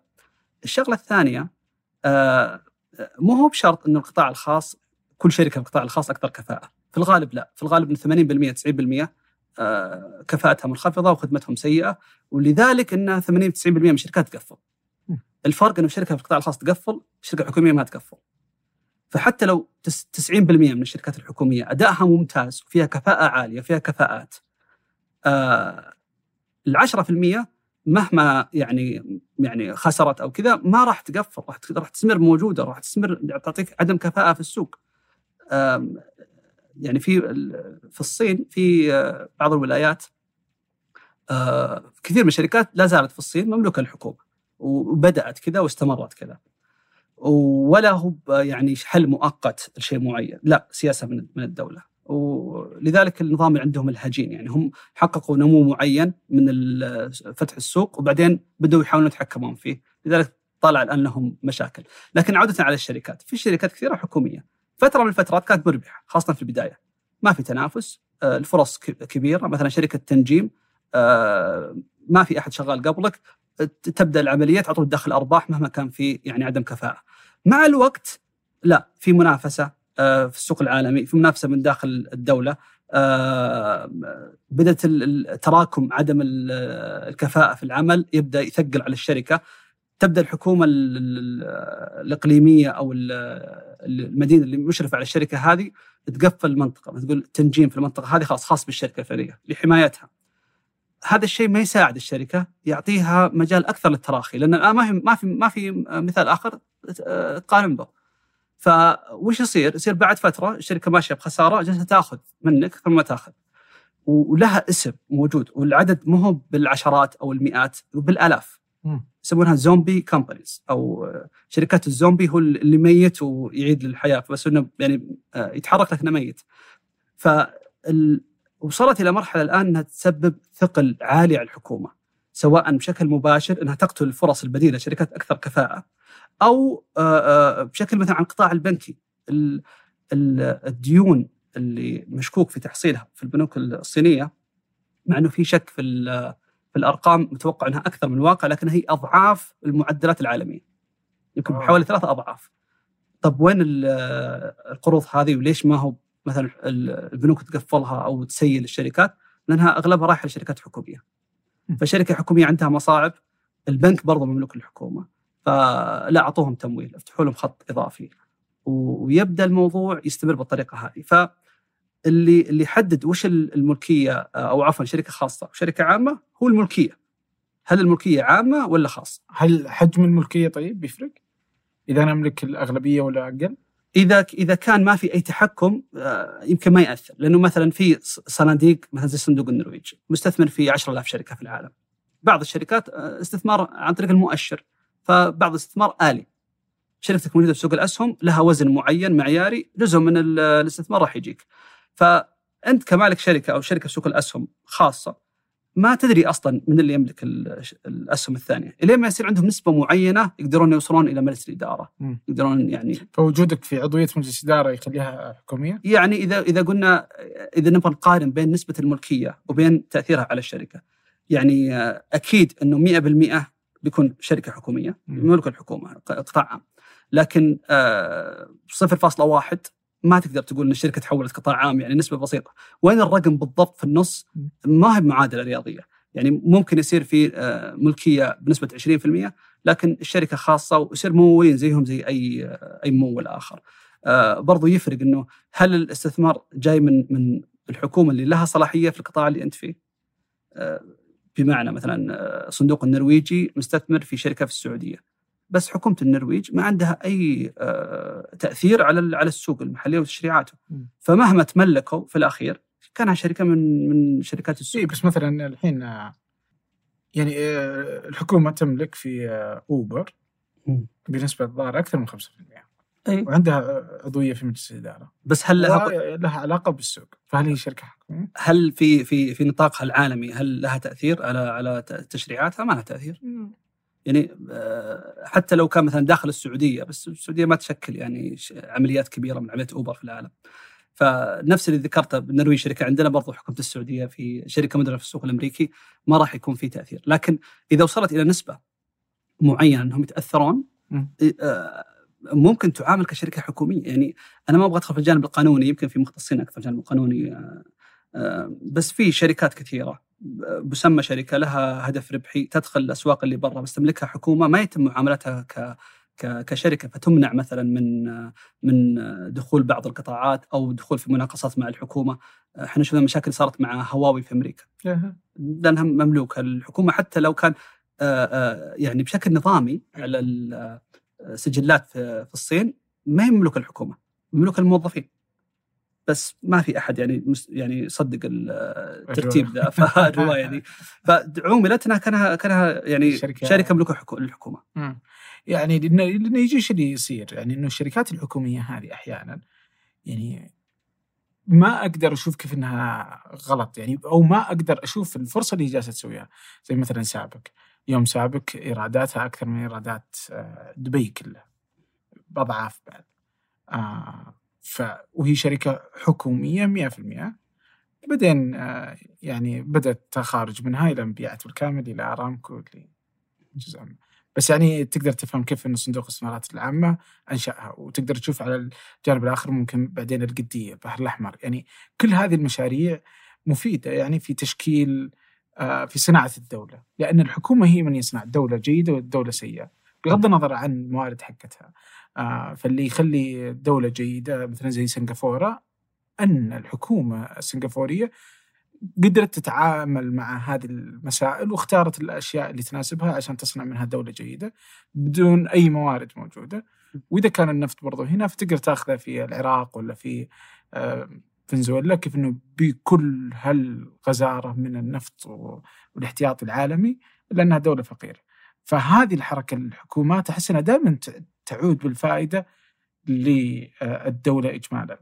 أكيد لها دور رئيسي أساسي. يعني ذكرت مثال ناجح زي التشيلي كان بتشريعات حكومية حتى لأنه كان سوق حر في الأخير. نفس الدولة نفس مواردها نفس اللي تحت الأرض نفس البشر لكن كان في سياسات مختلفة للحكومة. كان كان نسبة كبيرة منهم تحت خط الفقر. نشوف مثلا آه، أنغولا. يمكن الناس ما تدري وين دولة في أفريقيا تنتج مليون برميل في اليوم وعندها يمكن من أعلى ثلاث دول انتاج للالماس آه، المفارقة إنه حوالي 88% من السكان يعتبرون تحت خط الفقر بالقوة الشرائية اللي هو 5 دولار في اليوم حسب دولتهم يختلف من دولة لدولة. آه لكن في في مكان في العاصمة آه تحصل يمكن أغلى وجبة كنتاكي في العالم. وجبة كنتاكي ب 20 دولار يعني 75 ريال. فكيف دولة فقيرة بهالمستوى وعندها في فنادق فاخرة وفي لأن القطاع النفطي يعني جالس يدار من شركة حكومية لكن جالس يدار بشكل مستقل تماما عن الاقتصاد آه وكله عن طريق تعاقدات خارجية والفلوس آه تطلع ولا في يعني له بالسوق جالس يشتغل إن الناس يعني تبني اقتصاد بديل ولا هو بانه النفط هذا جالس يرجع في استثمارات بنيه تحتية تفيدهم مستقبلا لما ينتهي.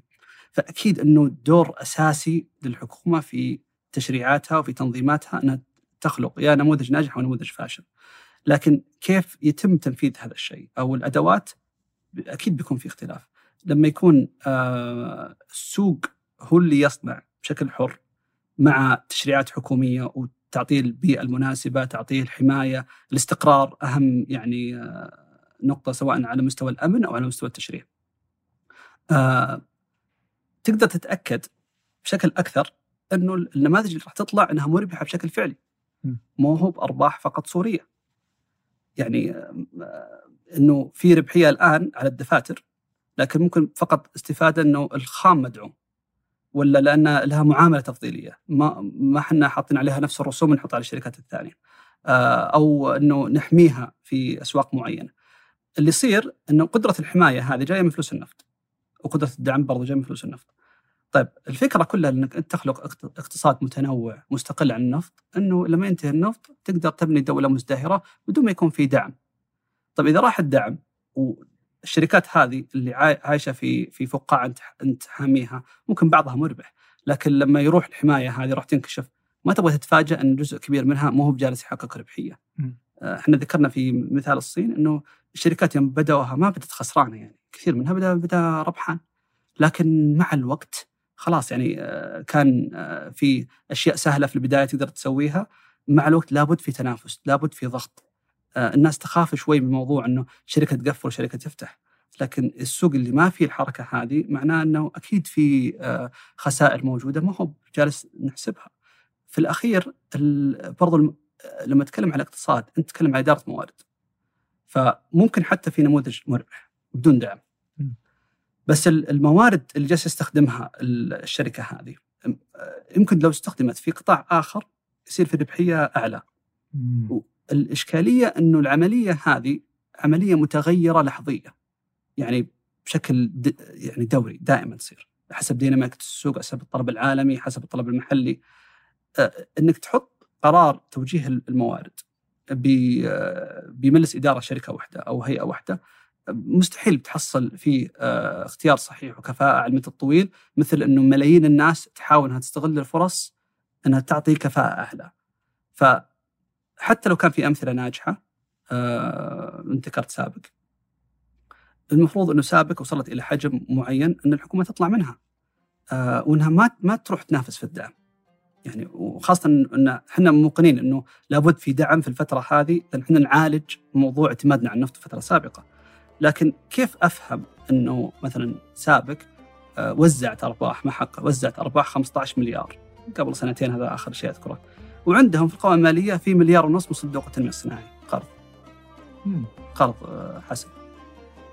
يعني آه، يمكن في شيء أنا ماني بعارفه لكن هذا ال- ال- العملية يعني صعب إنها بتصير في شركة مربحة، يعني صعب تجي آه، شركة خاصة ربحانة مليارات تروح تروح تطلب دعم بدون ما الناس تقول لا أنت ما تحتاج دعم، أنت روح البنوك الخاصة آه، آه، تعطيك قروض، الدعم المفروض يوجه لقطاعات جديدة ما ما البنوك ما تمولها.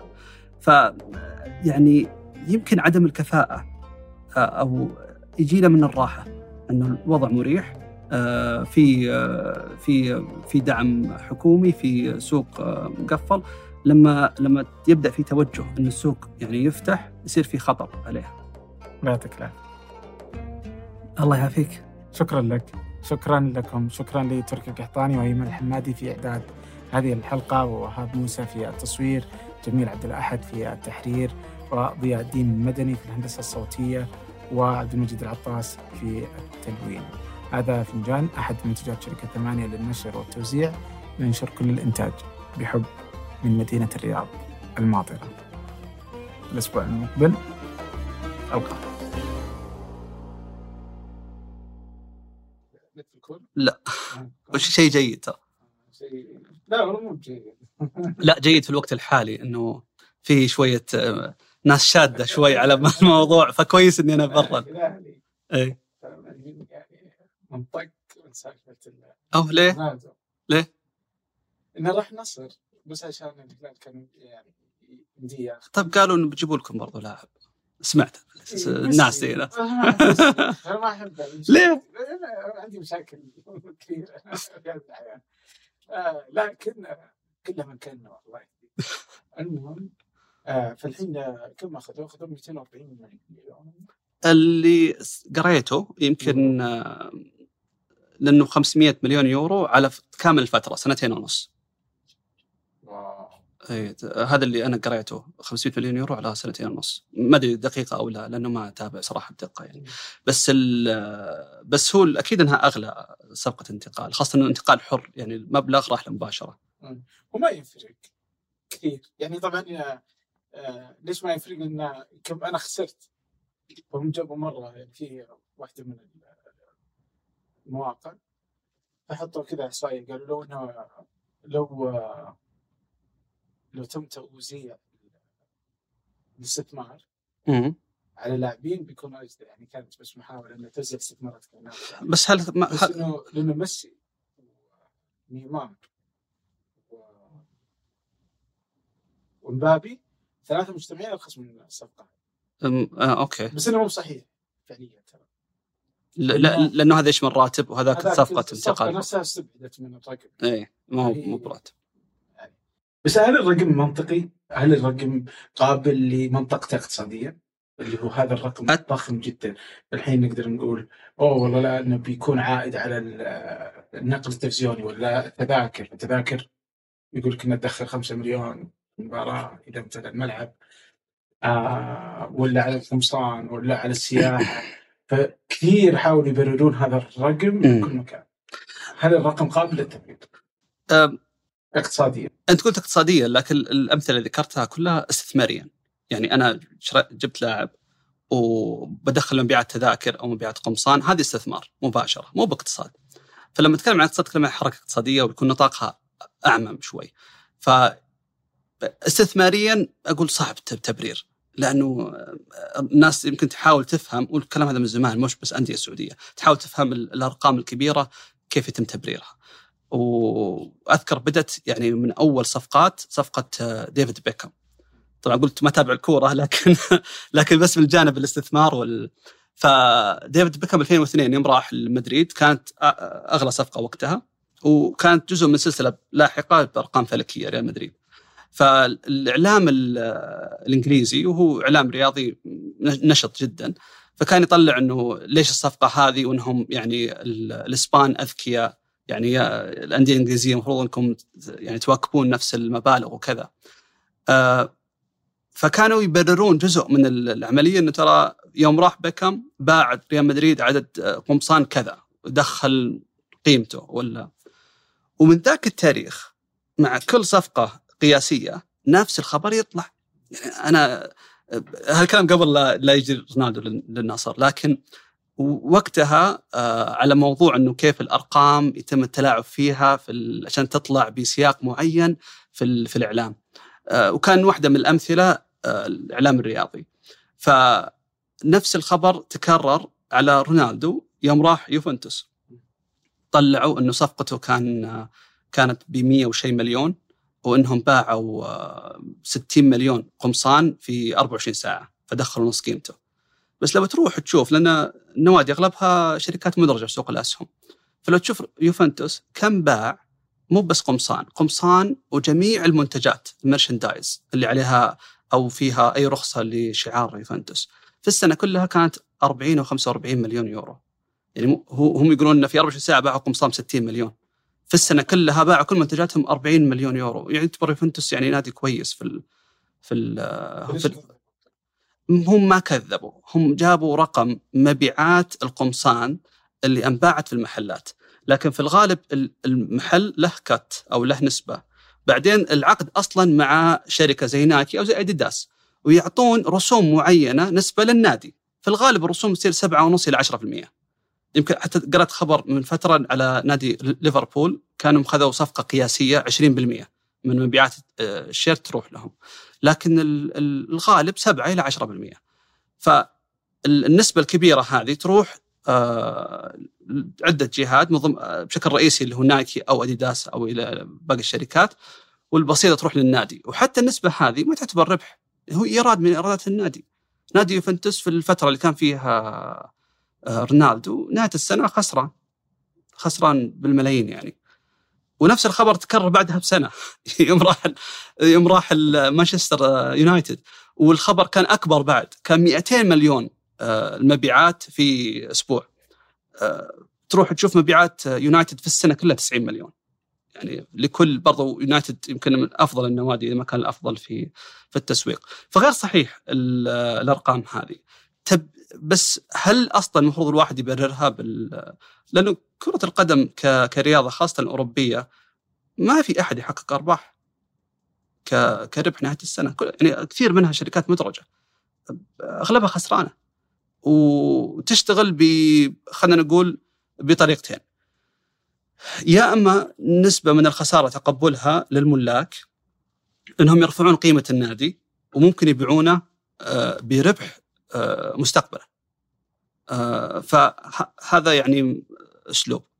وفي طريقة ثانية إنه لا إحنا مثلا آه، زي قطر أو أبو ظبي أو نشتري نادي وننفق فيه ويكون جزء من تسويق وجزء من وصول إلى جمهور مختلف.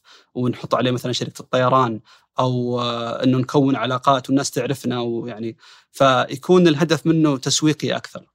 إحنا شفنا مثلا أرقام على مدى آخر 20 سنة أرقام قياسية لرعايات زي أذربيجان. أذربيجان يوم جاهم الغاز وصار عندهم دخل في الألفينات وكانوا يبغون يعني يسوقون نفسهم. آه، عطوا واحدة من الانديه الاسبانيه رقم فلكي للرعاية وتشوفهم على كثير من النوادي. فهو أسلوب موجود. طب نتكلم هذا استثماريا غير مبرر بس له يمكن عوائد اقتصادية أخرى. آه، هل في تبرير اقتصادي؟ ممكن. ممكن. يمكن الناس شوي ما تستوعب آه، قديش إنه مكلف إنك تبني براند تبني اسم تجاري. جدا مكلف. فيشوفون مثلا علامات تجارية معروفة آه، وقيمتها السوقية 50 مليار 100 مليار 200 مليار. آه، ويتوقعون الأرقام هذه إنها بس لا هذه أرقام فعلية كتقييم الشركة بنتها على عشرات السنوات. سواء من تسويق مباشر تدفع فيه أو من سمعة المنتجات أو من ناس يعني مرتبط فيهم. فالدوله إذا تبغى مثلا تفتح أسواق للاستثمار أو للسياحة أو وتبغى تحصل على انتباه وتحصل على ثقة الناس لو لو تسوي إعلانات بطريقة تقليدية خلينا نقول مثلا تشتري آه، لوحات طرق وإعلانات في التلفزيون وإلى آخره آه، مليار مليارين ما راح تسوي شيء يعني مبالغ هذه بتروح في في أسابيع قليلة يعني وراحت. آه، إعلان السوبر السوبر بول الأمريكي كان 30 ثانية ب 5 مليون دولار. ف يعني صعب جدا إنك تحصل على انتباه وقضية أخرى آه، الدول مو هو زي الشركات. الشركات ممكن آه، مثلا يطلع لك إعلان في في تويتر أو في سناب شات اشترى منتج فلاني أنت عارف المنتج بس يذكرك فيه. فأغلب التسويق تذكير إنك تشتري. بس الدول يعني لها علاقة بالصورة الذهنية. والصورة الذهنية مرة صعب إنها تتغير. أنا أشوف مثلا دبي مع إنه ما شاء الله دبي يعني من زمان إنها حققت يعني وجود آه، غير طبيعي عالميا. لكن آه، مع وجودهم القوي آه، نزلوا زي المسلسل مع نتفلكس زي التلفزيون حياة الواقع وريالتي تي في فاشوف اتابع يعني بودكاستات ناس أمريكان يتكلمون عنه. يتكلمون عنه ومع أنهم يعني أشخاص في أمريكا مشاهير عندهم فلوس يعني يقدرون يسافرون يعرفون. قد سمعوا عن دبي لكن ما قد شافوا أحد إيش هناك بس يوم كان على نتفلكس وكان يعني تلفزيون حياه الواقع برضو والناس شوي ترتبط فيه ما هو ما هو بإعلام مدفوع. آه، يحسون إنه والله زينا عند مدينة زينا والعكس عندهم أشياء حلوة وأشياء جديدة ويشوف الناس كيف عايشة نفس أسلوب الحياة اللي, اللي إحنا نبغاه.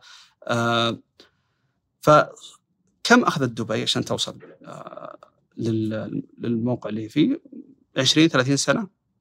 في أكيد سووا في رعايات في مبالغ دفعت. آه بس برضو الوقت نفسه والاستثمار وتجربة الناس اللي جو على مدى سنين برضو مكلف. هل إنه هذا الشيء مثلا بينحل بدعايه رونالدو؟ أو إنه مثلا ميسي برضو كان سفير للملف؟ ما أدري. أنت ما شاء الله جبتوا ناس في التسويق كثير.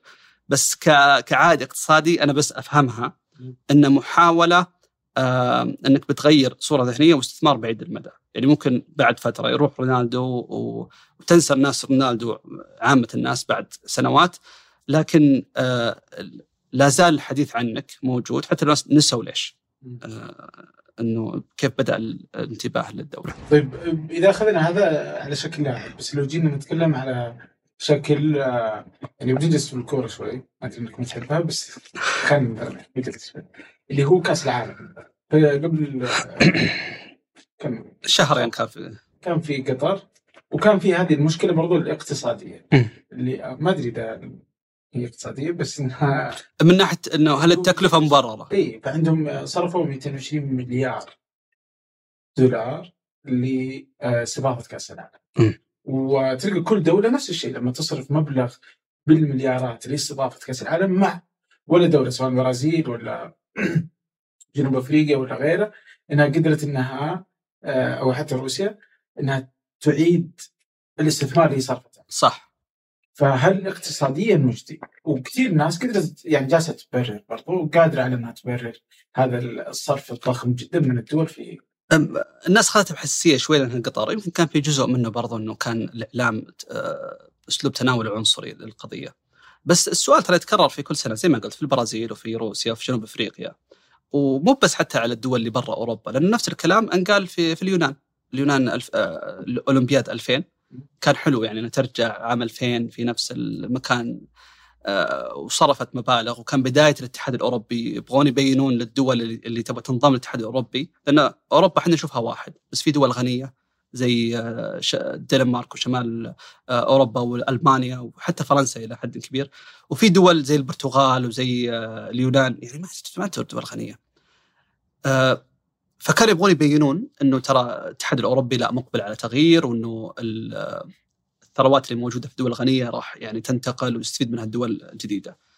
الأولمبياد صار صرفوا على بنية تحتية زي اللي سوته قطر ما هو بنفس المبالغ لكن نفس الفكرة إنه بنوا قطارات بنوا آه، يعني بنية تحتية منها ملاعب جديدة واستضافوا الألعاب نجحت وقتها آه، بس اللي صار خلال أشهر قليلة فاضية لها تكلفة صيانة عالية فضت.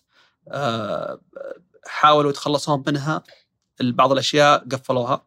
بعض الأشياء طلع عليها الزرع يعني آه، أهملت. آه، وإلى 2008 وقت الأزمة المالية آه، الديون اللي تكبدتها اليونان ما سددتها. بسبب كاس ال- واحدة من الأسباب. اي واحدة من الأسباب. ما هو ما هو بالرقم الأكبر لأنه في أخطاء نتكلم على آه، نتكلم على آه، مثلا الصرف على التقاعد وعلى البدلات اللي كانوا يعطونها وعدم تحصيل الضرائب مشاكل واجد. لكن ال- ال- المليارات اللي صرفوها أكيد ما رجعوها. طب هل في طريقة علمية ندرس الأثر الاقتصادي؟ في ناس حاولوا في أوراق آه، بحثية طلعت كم التأثير على الناتج المحلي من استضافة حدث زي كأس العالم أو الأولمبياد مشابه في الحجم. الأغلب ما في أي دليل إنه في أي انعكاس إيجابي. آه، مثلا أولمبياد لندن 2012 آه، هل جابت سياحة بعدها؟ أرقام كثير تقول أول سنة بعد الأولمبياد قلت السياحة في في لندن. آه، مع مع إنه الصرف على البنية التحتية كان أقل بكثير من أي دول أخرى لأن أغلبها كانت موجودة. بس إحنا نتكلم على على يعني أثر اقتصادي تقدر تحسبه.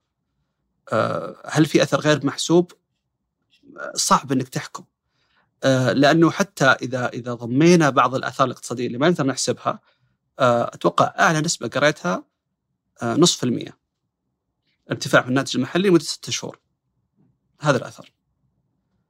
وهل يسوى؟ صعب تبرره صراحة صعب التبرير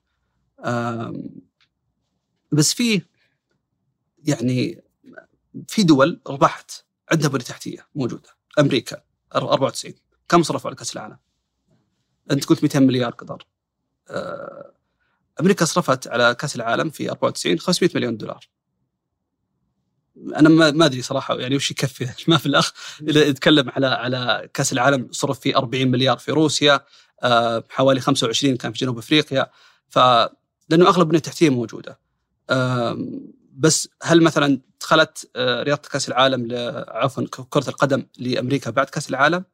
آم، إيه دخل دخلت الكورة آه، بدأت النوادي تطلع في أمريكا بدأ في اهتمام ويمكن حتى ال- الأندية اللي كانت موجودة بدأت تلتفت لكرة القدم في أوروبا آه، جابوا ديفيد بيكهام بعد ما خلص يعني آه، تجربته في أوروبا وانتقل لأمريكا آه، العجيب إحنا قلنا نوادي الكره ما تدخل ربح نوادي الكره في أمريكا أغلبها تربح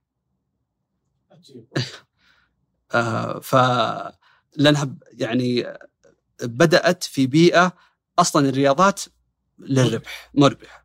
كرة السلة آه، كرة القدم جدا مربحة. ففي جزء من الأرباح يجي من وجود البنية التحتية. يعني وهذا الشيء حتى الاقتصاديين يمكن يعرضونه شوي. يعرضون إنه في دعم حكومي لبعض لبعض الأندية في بعض الرياضات. فمثلا كرة القدم الأمريكية رياضة شعبية شعبيتها في أمريكا جدا عالية. فيضغطون على المدينة آه إنه ابنوا يعني استاديوم استاد رياضي جديد وحنا بنستأجره منكم يعني بس أنتم اللي تكفلوا فيه. ولا ترى بنطلع برا المدينة؟ لأن النادي خاص. فسكان المدينة يضغطون على ال- البلدية إنه لا ابنوا هذا النادي حقنا كيف يروح؟ في نوادي انتقلت. فيصرفون صرف ضخم على على الاستاد الرياضي من الضرائب. آه وفي الأخير ما في عائد من الأجار يغطي.